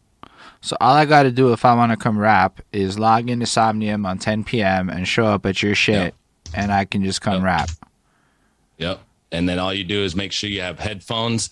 This is the link right there for anybody Ah, who wants to bookmark it. If you put it in the chat, um, I can put it. All right. I put it in the uh, Got it. Okay, so it's that. chat and on your Twitch. And then, um, so basically, I designed and made this look like it. And because of doing all this, I've actually concentrated. I got the Creators Fund from Somnium, which is a certain amount of money to push towards making your brand bigger. And then I started Servum.tech, which is sidetracked immersive reality visuals and music. And, you know, the basement was just something that came about when I first got out of going to the PC client the first time. Um, I was so excited that I started writing lyrics about Somnium, and I was like, "Yo, we should make a video." And Blake used his avatars in front of a green screen within the world to create the footage, and uh, he ended up making, you know, the first. Me and him ended up making the first Somnium music rap video, and uh, it's just it's real dope, man That's what you can do in here is like limitless creativity and it's nuts. man. I'm like so. I'm super sold on this shit. like you have no like. I've been waiting a long time. Actually, I, I saw Sansar in 2019. Yeah, they're Uh, really clean looking. And I mean, th- to be fair, all of these communities, whenever I logged in, were like super full of kids, and it was like Yeah. I, I could not convince grown ass rappers to show up to this shit. Like Exactly. it's never been and like so it's been hard, man. It's like nobody really shows up as consistent, but because I've been consistently doing it, now people are starting to come about. Because honestly, with anything you do, it takes a year for people to build the rapport and actually mm. trust that you're not going to fall apart. Just like with sales, I've done sales my whole life, or you know, the majority of my adult life, and you know, when you're when you're trying to get a customer to believe in you, you're you're just another run of the mill company with a product until you show me that you've been consistent every time. So after a year, they start trusting that you're going to be doing it for a while longer. So again, this is a design that I can change and move everything around how I want to. that's And like I put this pop culture picture up to showcase my era of growing up, as well as just, you know, something to sort of make it more universal. Cause I had this picture up there, which is a bunch of hip hop artists. I had that on this wall, but this lady was, uh, she, Tanya mentioned it. She's like, it's not as uh, inviting. You know, I don't really get into hip hop, so I don't feel comfortable. And I was like, that's good that you told me that because it might be Big that way. So I adjusted it. And so, you know, I, this is like a gift that you put on the wall. And these are gifts as well with the bottles and made a little bar with it. And then I made this gift right here on Giphy.com where I took uh, Bro, all these different third party tools basic shit to create like Yeah. next level shit. for real. And like this barcade, I made it into a sphere shape through a third party. And then I uploaded it on Giphy and then I put it in here because you need it to be a URL link. And just, you know, these speakers I made with the with the square shape and just put the texture around it, wrapped around it. And you know, since having the, the money from the creators fund, I paid somebody on Fiverr to make this. Um, this is just a Street Fighter thing, but this is where the game room is. So I made it where you can put this browser on, and when I view in the world, or you could view outside of the world, it takes you to my YouTube. And so when I'm streaming on YouTube, like for instance, you would see the screen of me right here, and all this of my avatar would be on there. And then I'll put up like word generators, like uh, rap script or whatever. And then that'll be like this, where uh, you can see the words and people can watch that as it's changing in order for us to rap to it. While I'm in the pasture, you know, I'm thinking and I'm tainting anybody who just likes painting, whatever. So it's like, you know, this is how I'm able to play games, trivia, riddle games, etc. Bro, this is wild shit. Cause like this is what my, cause my dream and why I was so excited to talk to you really is cause you're you've got like the VR side on lock. Like the guy who's editing this video after is my dude Yeah. who's looking into the logistics of this. So you just gave him Yeah, like a fucking gold mine. But like the other side of it is this just bridges into real life as the world opens up like super well. Cause that little TV you Yeah. have there could just be like a Twitch feed to a camera of a real life audience, and then that audience can see a projection of the VR room, and it just creates like this like simulcast experience of Yeah, mixed reality. It's fucking And so, so, that's cool. actually what's happened, bro. I actually found a location. My boy, I'm also in a real life uh, group now called Gadget Jam, and we all just take all of our beat machines and gadgets and make an art party with visuals, music, and like drawing on the tables with paper covering it and stuff like that. So it's just um, we one time, or so we found a VR location, which is the only one in the world with that many simulators in it, down in Clearwater that opened up recently, and we did our first show there, where it has these, uh, it has four VR headsets and the Omni walking platform thing. You know what? You know what I'm talking about? Yeah. Where you can walk around. so it's basically like like, better VR emulation of your actual movements. Plus, they got like the walking pad thing. Let me show you. Um, Yeah, I'll, you I'll actually even show you. That's probably uh, my easiest. IG. And this is a little trailer that I made for it recently, which was um let's see here. She's hot. Amaranth is a whole vibe. Um so then this right here is a little trailer that I made. This is what it looks like oh, in there. say word. I want to. so this is the they ended up letting us use this spot for free and we ended up throwing a show there where we performed outside and then i used my phone to film it on twitch and then people were in E- they were in vr watching us in real life so it's the opposite vice versa which was pretty dope right. and it's the first mixed reality show at the basement. You know, this guy is an astrophysicist that made all this. He's been working on the simulator for like, you know, all these different simulators are just computer programs with the VR guy that they made. And it's like a dollar a minute type thing. But it's, uh, that was me, in Somnium, using VR for one of the first times and meeting up with Blake. And uh, it was real dope to everybody was like, oh, Cess is in VR because I've always been in 2D. So it was real dope to do this as well. And, uh, you know, we hosted that first show there. So that's a big accomplishment as well. And just things like that are what I'm trying to do is, you know, make, you know, break barriers, break the idea, physical and mental constructs of what you're, you know, doing with life and how you look at it. Cause there's no limit and, you know, there shouldn't be. And so everything I do has just been based on that and trying to, you know, expand my creativity and limitlessness and show everybody else how to break out of normalcy. Yeah, I'm with it. I mean, it's really encouraging to be honest. Like, um, it's been a tough sell on this VR shit. All I can say is Yeah. I I uh, did a little open mic in May of 2020, and I put that into a music video, and that was like. Uh, and it's not even a lot. There's like literally like eight seconds of me in VR footage in that music video. But I've been on it for like a desire. Uh, I had some Oculus issues, so it kind of like sucked me out for a bit. But Seeing all, also, I bought a Rift S right before the Quest Two came, and that was very discouraging because the Quest Two is clearly Yeah. like um, the the. What, actually, what VR would you recommend? Do you think it's the Quest Two? Do you think like Oculus is taking this? All right. So one thing I recently seen about that is that the Quest 2 is becoming somewhat of a brick where, you know, there's certain updates or programs that you are going to be limited to, I guess, or it's not going to be, I don't know. They're probably going to make it more so like where I don't exactly know how it's going to go, but just consider that it might be, you know, um, one of those purchases that becomes obsolete soon. I can't guarantee that or whatnot, but I would say Vive is a dope headset, but it's like a thousand dollars. And then the uh, I think it's um, Valve Index is another one, but those are pretty expensive. So if you are trying to find an inexpensive route, Oculus Two is the best one. And you know, just I guess be careful that you know. Hopefully, it makes it where you can still use that on the majority of VR platforms.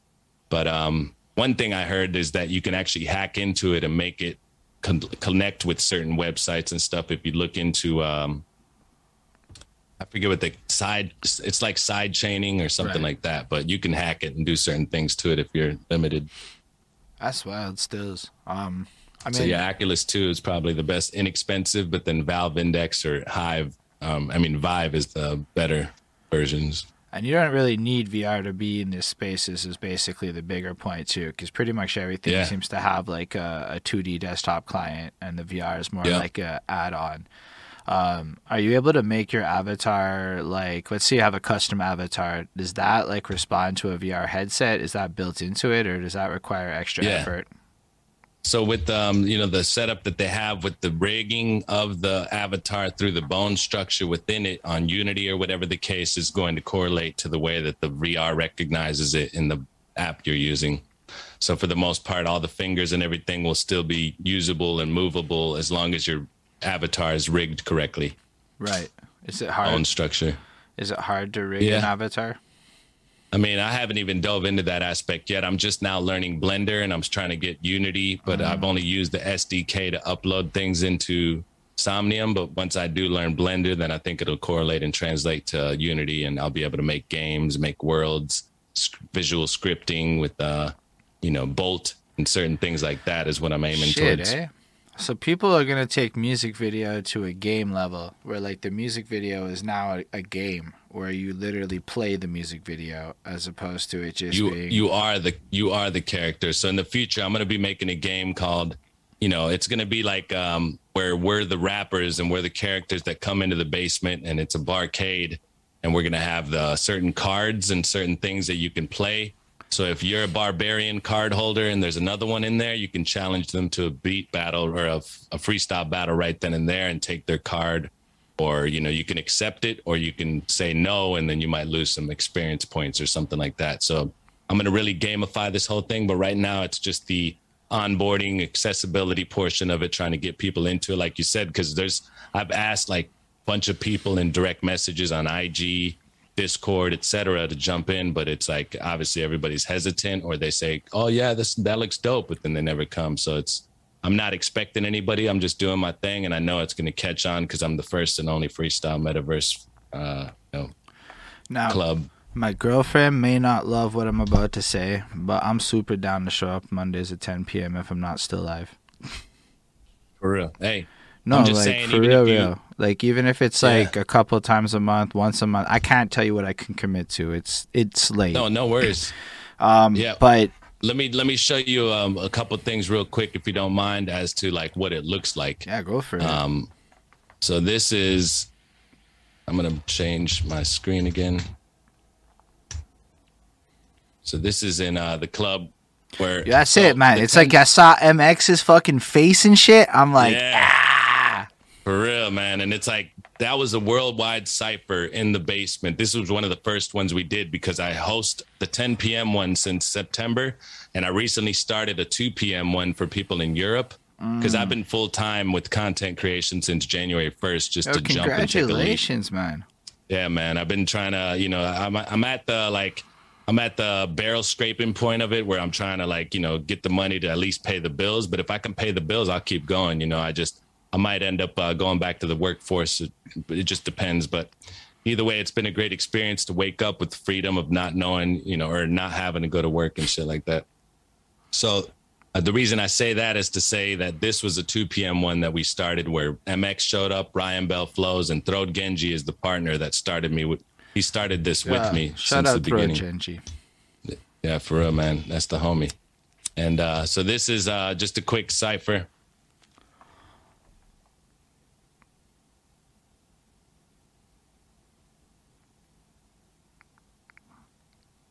And the latency in America is real small, like when Throde goes, but when it's from Africa and Germany, you can hear it's a little later.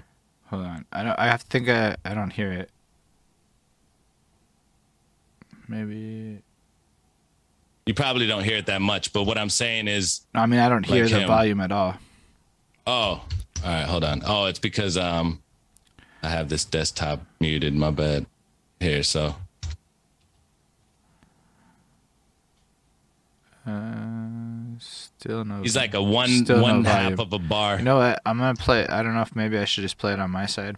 Yeah, do that maybe.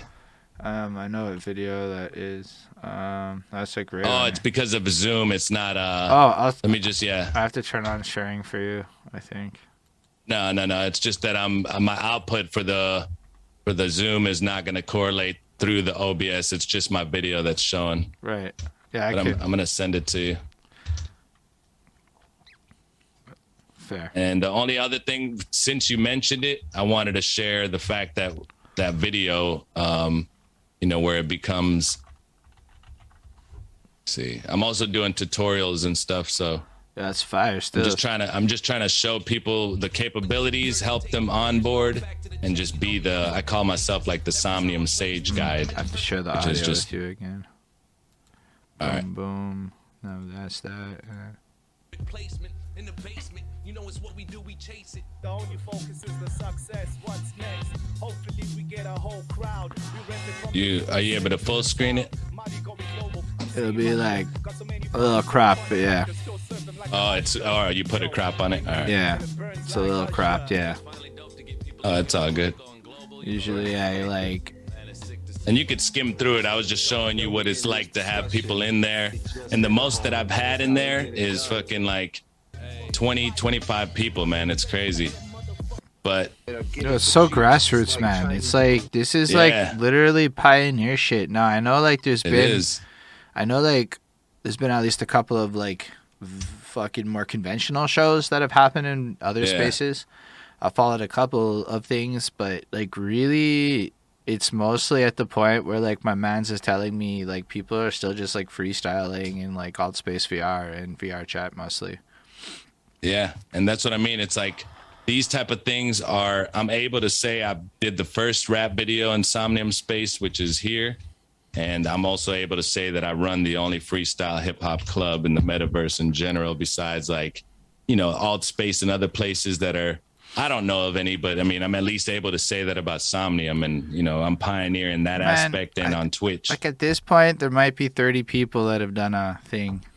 Like you know, Yeah. like it's not like the, it's, the space is super like open. And I mean, and like stuff like alt space is more like geared towards not this because they clearly like kids because it's just full Yeah. of kids and shit. And VRChat's wild, but it's like not focused on anything. there's an there's an underground scene in VRChat that you have to know people to get invited to. That's sort of what I've learned. I- so obviously, when you go to these popular worlds and stuff in VRChat, that's all the more like commercial popular area where everybody has access to. But if you get invited and start meeting people, then that's where you can find some really dope environments and people. That's uh, that's what I figure the future is gonna be because it reminds me, um, just in a real life comparison to like hot clubs back in the day, where like Yeah. you're not supposed to know.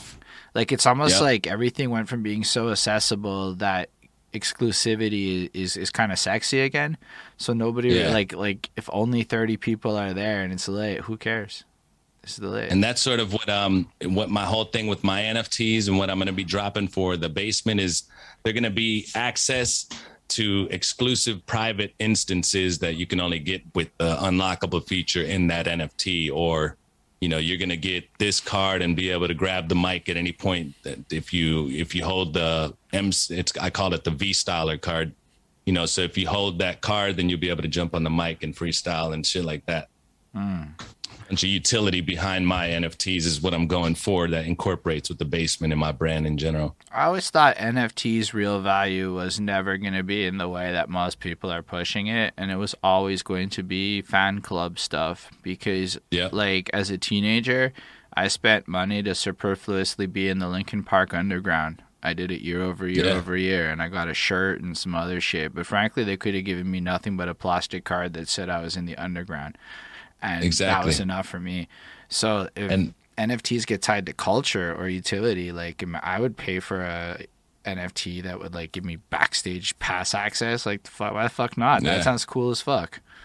And so you get the the all these different accesses or merch that I might hand draw and then send it to you that shows that it was drawn on and stuff like that. Where it's like I want that to be how people get in, uh, you know, into my NFTs and digital, I mean, digital assets and that uh, aspect. So I'm trying to learn Blender to be able to create all these different ideas and implement them. But ultimately, um, with the I was gonna mention something about um, we were just talking about you know alt space and being the first cipher and stuff like that, but just to be able to claim things like that, it was um, you know something that started back on Twitch two years ago when I was at my boys' uh, Discord New Year's Eve party. We were all on Discord around the world in different rooms, but it was awkward to be there digitally. But I seen the future, and I just wanted to close that gap of being a streamer to the to the viewer because when you're a streamer, it's a one-sided friend dynamic that they only get to be text and we get to be the person that they're you know communicating with. So I wanted that to close a little bit, and this is the next best thing to being in person. Mm, that's true. Because, like, I mean, I look at like VR, like, it's not like amazing in the sense of real life connections are amazing. And it's like, but it's not like meant to be that. But I met Grandmaster Caz in a VR space and fist bumped him. And that was as Yeah. cool to me as if I'd met him in real life and fist bumped him. Like, frankly, I don't need the memory of meeting him in real life. I met his Yeah. avatar and fist bumped him. It was good enough. Uh, and that's what it is, bro. It's like um, it's it's just immersive and it's just the same thing until you go. So one thing is 2D is nothing compared Nothing. to VR because you're playing as the character and you're behind him. But when you're VR, it's like everything is there and you are the character, and it's like nothing can explain that until you do it. Yeah, no, like I, I mean, it looks, it honestly doesn't look amazing in 2D, like like the way you want it. Like it, I, I don't mean it looks bad. It looks way better now than it did, but it doesn't look Yeah. amazing enough to be like a compelling experience to go up to an average person and be like, bro, this is better than other things. However, it is better than other things. Like once you're in it, and like yo, some of these like video games where if they were a 2D video game, I would never play but I'm playing shitty ass zombie shooters here and there because honestly, the experience of cocking the gun and having to like Yeah. aim it, actually aim it, and they're like, hold on, my arm is getting tired because like you know like it's physically involved, or you start ducking. That's that's like nothing compared to real life war and stuff, but you're still getting tired to experience the fatigue that you have to survive or you know, like those type of things are what's gonna make it where hmm. you know it's going to be the future and i just wanted to jump on it ahead of the curve. I was ahead of the curve on twitch and trying to tell people to join me nobody did and now they're starting to join twitch but i'm already ahead of the curve doing vr and trying to tell people to join in and some people because of my rapport and stuff are finally trusting that what i'm talking about and what what they see on my stream on mondays is really dope but most people are still just not going to jump in because it's awkward or they just don't know what to do or how to onboard is the biggest uh, hurdle for a lot of people always onboarding. I made a doc Yeah. file called "How to Stream to Twitch." It's about seventeen hundred words, and it links to a video I made in 2020 about rapping on beat with OBS and getting Yeah. VoiceMeeter and shit. Because um, um, like onboarding is hard. Like Yeah. my dream, I had a, a cipher I was doing on Zoom last year. Um, freestyle shit. Like MX wanted to come, but he's like, bro, it's like I live in South Africa and you live in here, and the time zones don't match Yeah. like fair. But like we were doing it, and it was Zoom, and Zoom is kind of corny. Like Zoom is alright for this. This is a good. This is a good Yeah. use of Zoom. But like when you get into the VR vibes, I was like, nah, that's what it needs to be in and shit. So like the problem though is that like there's a lot of questions on how to do things, and not a lot of solutions. So like I actually wanted to get into VR right quick in 2020, but we couldn't figure out how to rap on a beat because there was literally just Yo, bro.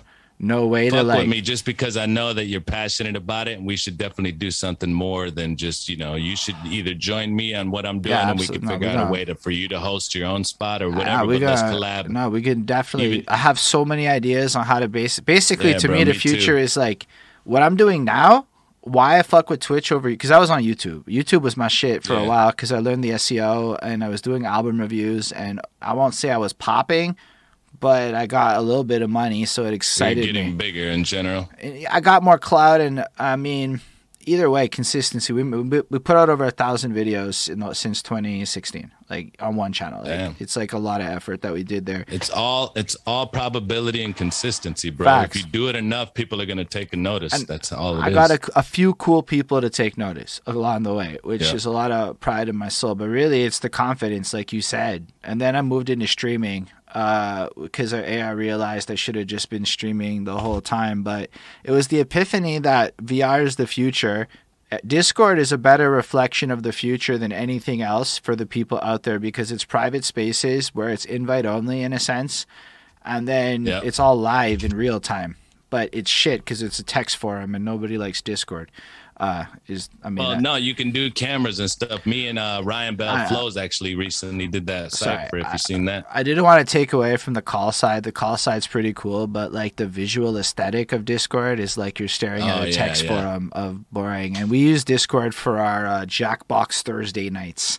So like, Oh, okay. it's like it's there. It's not my favorite, but if we could do it all in a space like what you have with like the way you had MX's camera on your face and shit, like that's Yeah. actually kind of hype.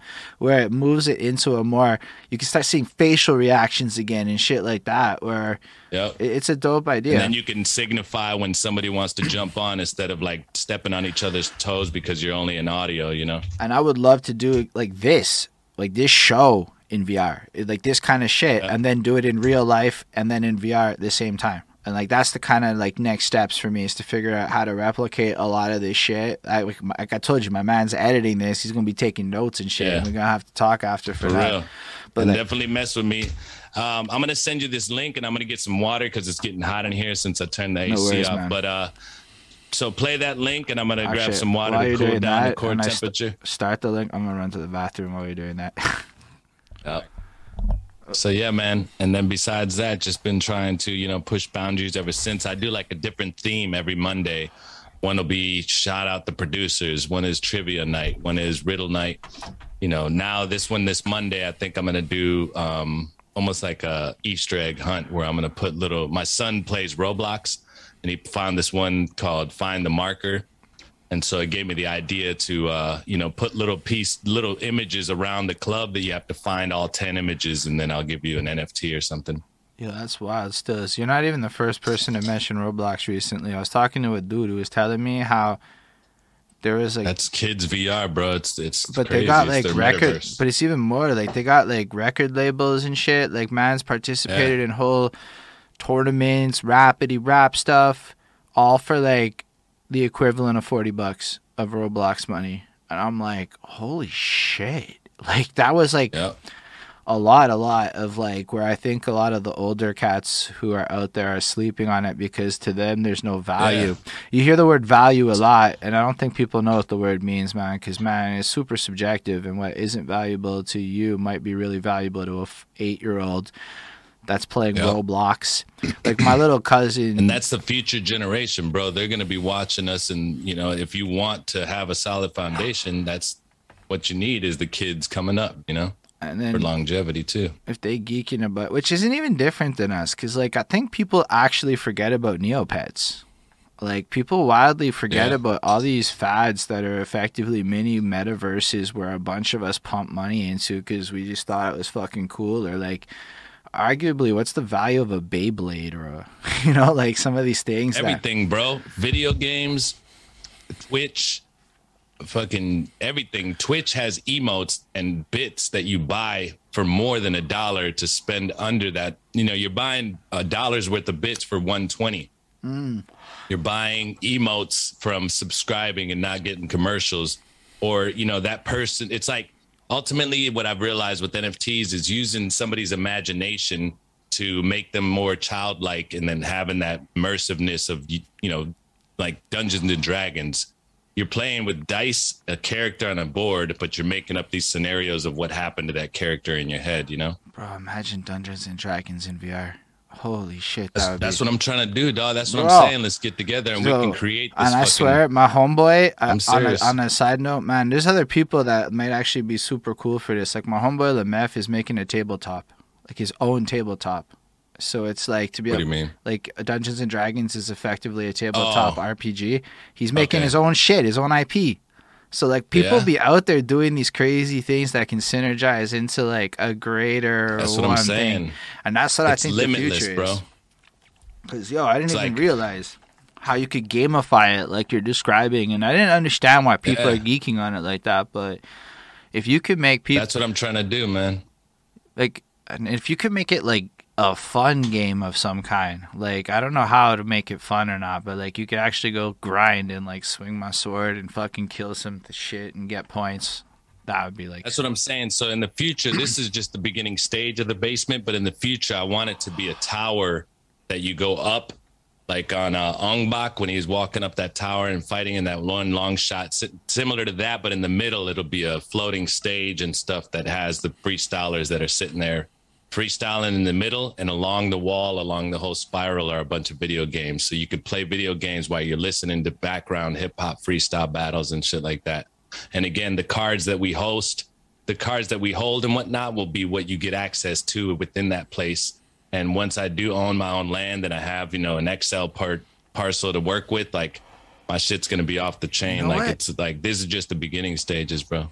Something else you said's fucking wild too. If you really think about it, the whole card thing. So the barbarian card shit, right? Like, 'cause there's a lot of talkity talk in an Yeah. non-provable way about who the best and who can do this and who can do that. And let's say, let's say you and I had a little beefy poo, and we had a little battly poo. There's no way to like actually prove a thing. But in NFT land, arguably, you could start to document shit in a way where you get stats that are really accessible. And I think the gamification of adding stats, like, I don't know who who was the dopest. Like, if there's a if there's a way to create a trading card with stats on the back of it out of artists, that me, that just let me is put too you fire. on the game. Let me put you on the game right now. This is what I just recently added to my Twitch in order to do the idea of basement cards. Like um, you can change the card, you can change the look of it, you can um, add this to it. Plus, people can pay for the packs and they get random cards that they can throw down on the stream, and then it pops up like an alert. Oh my So fucking god, this made is so I fire! bunch- It's fucking sick, bro.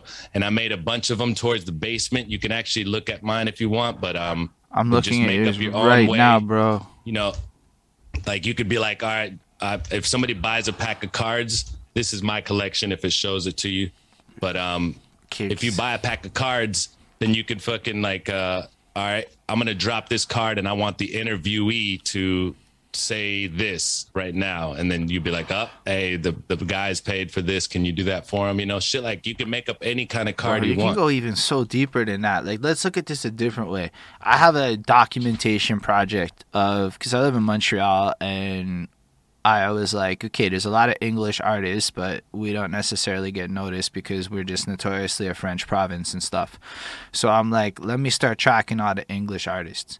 Imagine then you could create like trading cards out of these people that would like link back Yeah. to their music and create like sets like the 2022 Montreal hip hop set, and it's just like you know, Yeah. like just some fucking wild shit that could be done with this. Oh my gosh! That's actually an idea I had a while back. Roster rapper cards, and uh, I just I wanted to do it with local artists around here, but I never ended up doing it. But um, something like where you know you get this person and it shows their strengths, their weaknesses, their uh, experience points, and this and that. You know, Yeah, I'm so with it. I, I man, this is this is so cool. Like, and it's Yeah, hard to find people that are that. that. cool about like that are that excited about it. It's, it's very rare for Yeah. me to be honest. So, damn. yeah, man. And I mean, I could see it in you as well. So that's what I'm saying. And you look like a cool dude to where I'd rather fuck with the people that I know are Oh real. shit, Chris Chrome, editor man, is here. Chris is like that's that's gonna be like the guy who's doing heavy, heavy lifting in terms of some of the shit. He's the one who's gonna Oh, meet yeah? the people to get us into the cool VRChat parties. Hey, and I'm saying, bro, like I've networked myself into a great position. Like, like I'm renting from the owner of Somnium Space, and because of all this work that I'm putting in, he's like, you know, they're rolling out updates and things that are being specified towards like the WebXR, so I'm able to keep pushing and doing certain things. So it's like. I mm-hmm. just feel like I'm, you know, I'm in a great position to, for one, I'm pioneering stuff. And then two, once I learn Unity, Blender, and all that, I'm gonna have the limitless. I even gonna go as deep as learning code and stuff because I want to be able to just create anything in my mind. That's be learning right a lot of the Unity shit like in real time. Like I found a girl who does Blender work right now, so she's be learning how Yeah. to do that side. Crispy learning how to Unity it up or whatever, whatever. Like, like basically, he's doing that shit because I don't have I don't have the time to do that shit part. Like, I have to accept the limitations of my life. I got to do some other parts of the the puzzle, Yeah, and he be doing that part of it. Plus, I'm not a designer. You guys like drawing? That's not me. I'm a yeah. word You got to learn. You got to have the drawing form down first. You know, drawing. um, shapes, squares, how to use things, and and then once you get painting, that's sort of adding color, textures, etc. But you know, with Blender and all that, I just know since I'm an artist, I can create things, I can sculpt with clay in real life. So once I learn all the tools, because if you learn eighty percent, if you learn twenty percent of all the tools, keyboard shortcuts, etc., you can make eighty percent of the stuff that you see. You know what I mean? So that's where I'm at. Yeah. I Yeah, like man. Let's definitely talk, Chris. And then uh here's uh you want me to share that the stream loops thing, uh, or Ah, if no, you want Chris, to, whatever. Chris is my guy. Anything, uh, we're just gonna get it to him. Chris is there. so yeah, man. I'm definitely down to talk, and if uh if if he wants one day, or maybe if I don't know what he's Yo, doing. Chris, we're going to go rap on Mondays in his VR spot. Mondays 10 p.m. Yeah, man. Chris doesn't have a choice sometimes. This is the link. Bookmark that. 10 Ah, man. p.m. on Monday, Yeah. and then we're gonna get down, bro. And I mean, if you if you wanted to, we sure we can get down right now. like in But, you know, if Solarium, you- um, I have to set up first. Not not in Somnium, uh, just like if I was to do this, like see how it sound. I don't know how loud that is. Is it loud? Nah, it's good though. Hold on, I don't know if I hear you over the beat. I don't know the mix, but yo, Check, check, check, check. you- I'ma turn it down. t- lower the beat and raise you. Uh, yeah.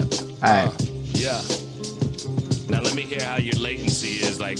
Alright, if I come and rap thing, I think usually with the way the latency do is that it sounds kind of delayed consistently, so it'll be off, but it'll be still proper to the peeps listening.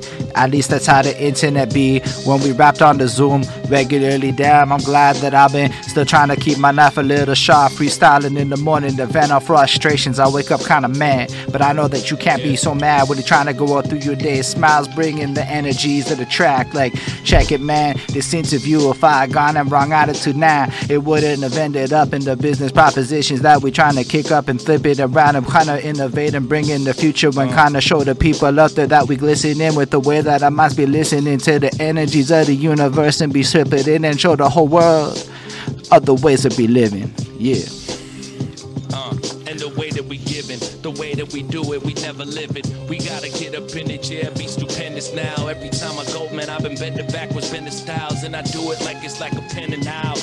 I just kidding with this shit. I don't know, but I've been kidding all up in it with the spit. When I go inside the metaverse, I'ma speak it out until my head a burst. Cause you know it's like the red or worst.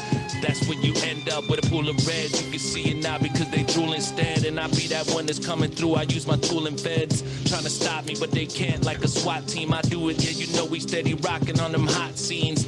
On that bet basement shit, we lace it quick. You know it's just amazing when I start to spit. Got my homie behind that suit, yeah, you know we rip every time we climb and let the shit just ensue now. Every time I use it, sharpen up like a Ginsu style. Yeah, again, Sue style, like we chefing in the kitchen, chopping that slice it up wild, not really that wild. I guess the bars is off. Sometimes you get freestyle, sometimes the confidence lets you walk it off.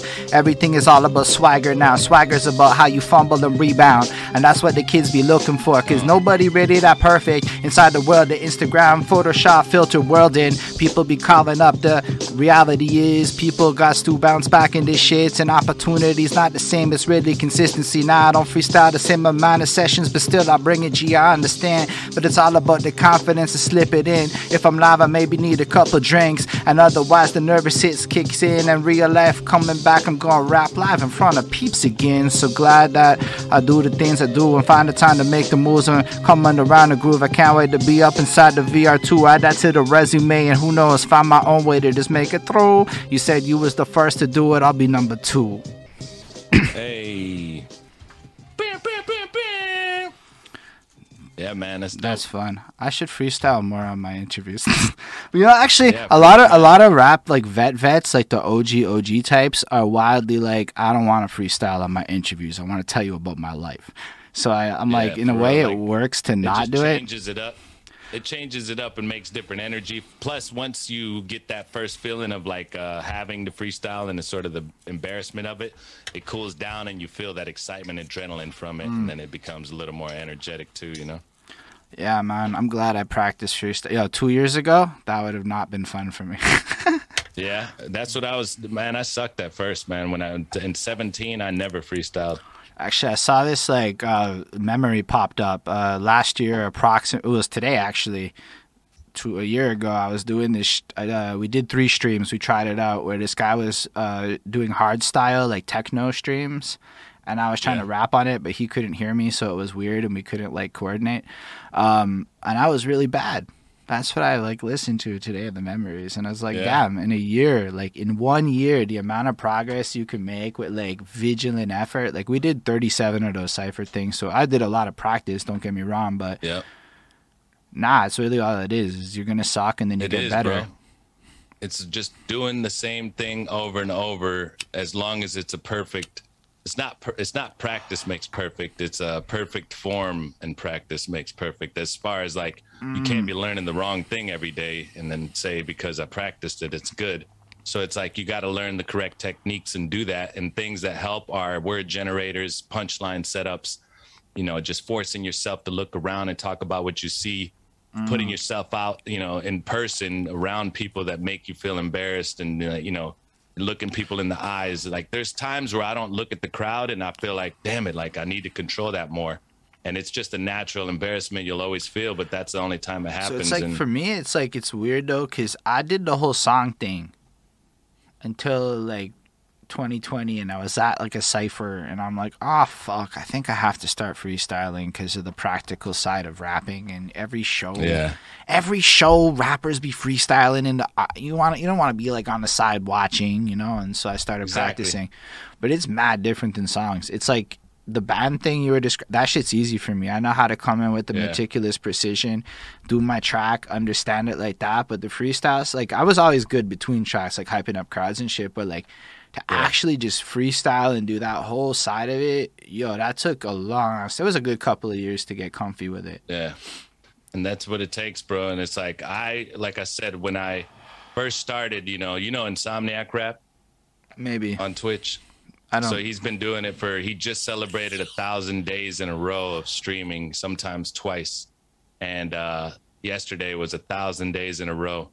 And so he's been doing it for a minute. When I first got on here, he was one of the first ones I seen. So I've been watching him for a minute. And during my world record thing, he donated a hundred bucks and shit. And just, I feel like I gained his respect on a different level after that 44 hour thing because he sort of knew I was good, but he probably got like from the beginning uh, as to up to right now, a lot of the beginning shit was so whack that he probably didn't like pay attention too much. But I feel like everybody in general looks at me in a different light after that, you know, 44 hour freestyle thing. So That's wild. I mean, I know it's cool, and I know I'm supposed to be more excited about that than other things. But for real, bro, I saw you was pushing VR forward, and I'm like, legend.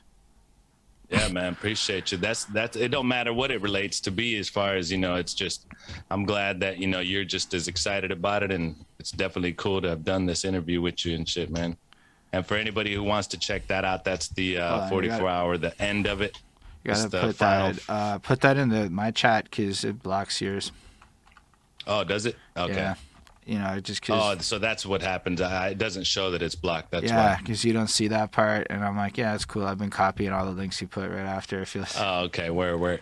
So yeah, I'll start sending them to you. But that's uh, the last one. And at the end of that video, if you put it, I'm thinking of making a picture called um, the 44th hour and making that into an NFT because I'm just like this, like so tired. I'm just like, you know, and my throat is all sore and my tongue has a canker sore from drinking too much caffeine and biting it.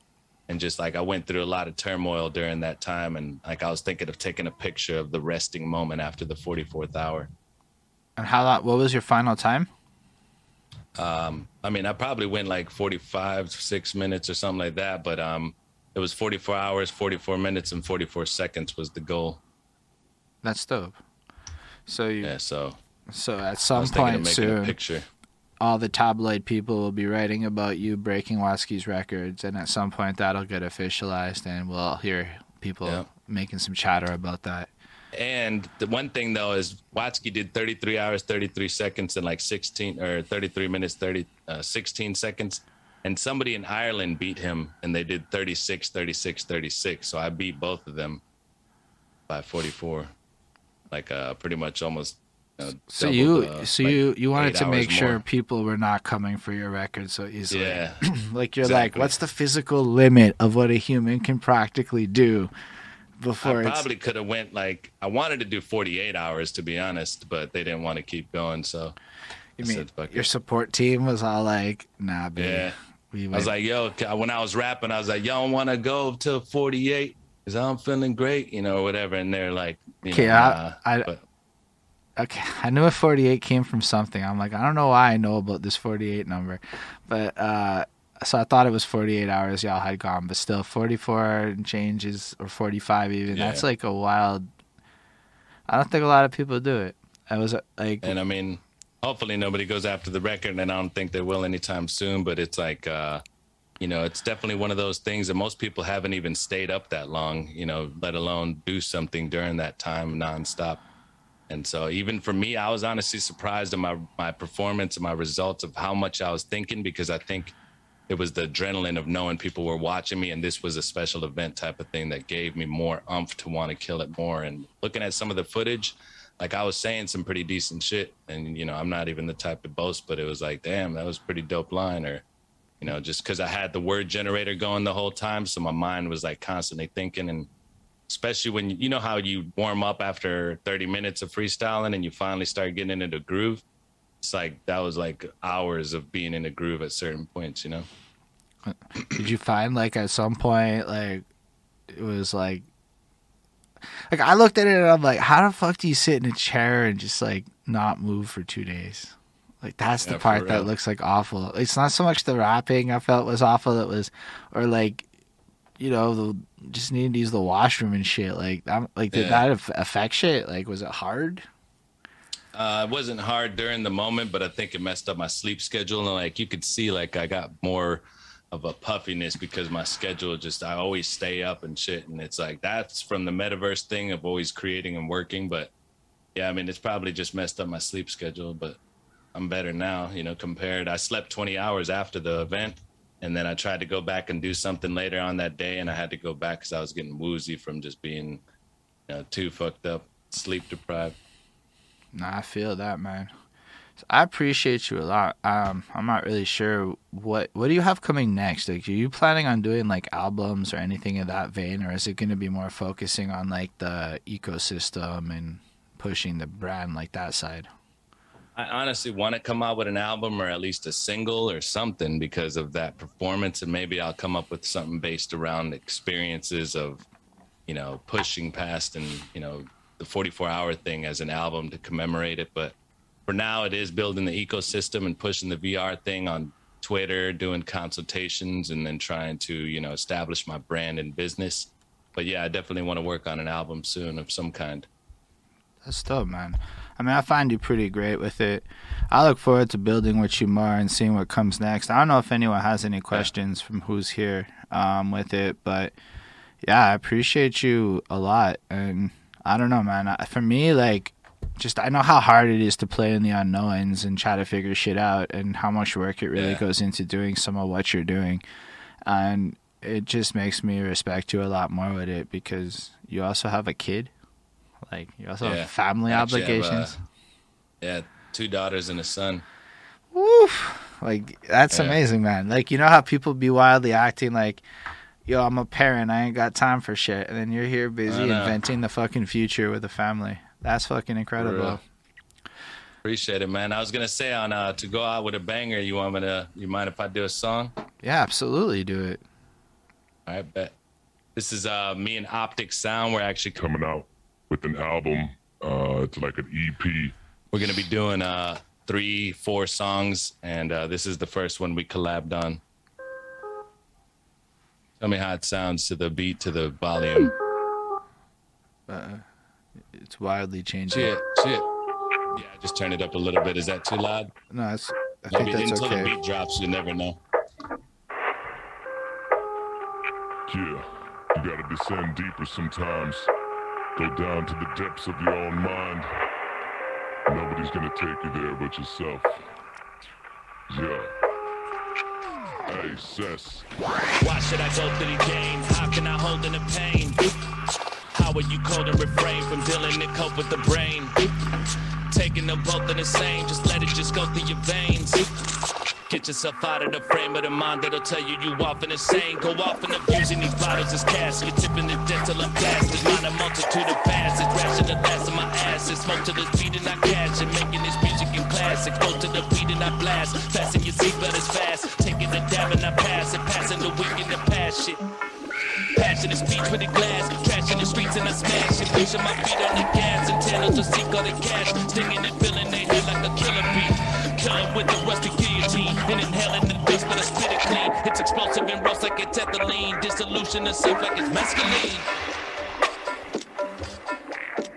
Hey, instead of bitching, I take me a hit and get rid of the bit of me. I just smoke me a little weed. It's the only reason that I literally feel to be and I'm feeling free. When I jump on the ceiling beam, start to slide and spin like a Phillips on killer beats. Don't become too repetitive. Just go open your head up and flow through impediments. Keep on going irrelevance. All you gotta do is really just stay ahead of it. Enigmatic, but I'm systematic with the rhythm pattern. I'm a lyric addict, straight gorilla with it. But there's no more planners, nothing filament, a menace, no more manners. No more mannerisms, feeling neurotic with aneurysm. So I go bananas, then I'm showing my nuts. Snapping and showing them up, cause I don't be giving a fuck. Are you trying to defeat that? Well, a person who be living is a human that'll heed that. Now I'm living up for redax. What you wanted isn't really why I do it, I just need stats. Where the money for the weed at? If you flaunt it, then you really trying to stunt just to feed that. Thought you wanted it to feedback. Not a fame is the reason I need my receipt back. Hmm, that's fun. That's a good vibe. I appreciate you, man. Nah, I appreciate that So- stills. Yeah, no. Uh, yeah, bro. So Nah, dude, I, I appreciate this whole conversation. I made a little command with all your links in it, and then all the shit's gonna be in the description of the videos below so people can come through and follow you and all that. I mean, it's just sessions on Instagram too. Yeah. He's got a link tree there, and for those, because I remember sometimes there's the Spotify where it's not as easy for to go link in description. Fine, so sessions on Instagram, and I just appreciate like you coming through and sharing that knowledge, man. For anybody that ever catches this, yo, you really just saved a lot of people a lot of time and effort, which really just means you saved a lot of people a lot of money. And for that, that's truly Yep. dope, dope, dude. Like that's And That's- that's that's all it is for me, bro. Is really trying to genuinely have the intention of helping people, and that's how I want to be reciprocated, not on an expectation aspect, but just Mm. helping. And then if it works out, you know, hopefully they'll res- return the favor. You know. And I love that. That's an amazing way to be. And I really appreciate it because for real, we be really trying to figure out some of this stuff, and you really helped in that sense because Chris, you just saved him a lot of Googling for real. Hell yeah. Um, and get with me, dog. Like, let's sit on, a you know, a business meeting of some kind, get to know each other, and then just see what ideas we got and lay out something to maybe focus Mm. on. Or I could just help you guys get started, and then you know, when you guys do build up, hit me back and Nah, we'll figure stuff whatever. out. I'm more on the top level production of shows and that side. Yeah, that'd be dope. Chris is on this more technical because, frankly, I can't go seduce talent. While you know, like we gotta play different roles to pull it out. But the Yeah. goal is to create a bigger ecosystem. Well, I mean, my primary mission is for Montreal, but it should just be everything, right? Because Montreal's Yeah. got a shit ton of artists. And I'm like, why are we not all in VR and shit? You know, like why are we not? Well, there? that's another thing. Like, once you get into VR, it's no longer just localized. You know what I mean? You're actually worldwide. Yeah, but we can come through rocking like fucking team branding and look fly. Yeah. And be like, y'all ain't Montreal. And it makes it more fun. And you could also start doing things in the basement where people can click the link and access it through a web browser and you guys do a show with your phone streaming it and people can watch through there. I mean, obviously you could just be on Twitch watching it, but Nah, still but, like, like, just to give people an introduction to the VR type thing. But that's the bigger goal is to get people into these more private. Because Yeah. yo, what happens when Amazon shuts down copyright? What happens when? What happens when? What happens when? Because people act like it's all good. Usually, like, but the way people be wildly making these reaction videos, writing's on the Yeah. wall. It's got like a year max before you're gonna have to be in a private space to have anything fire anymore.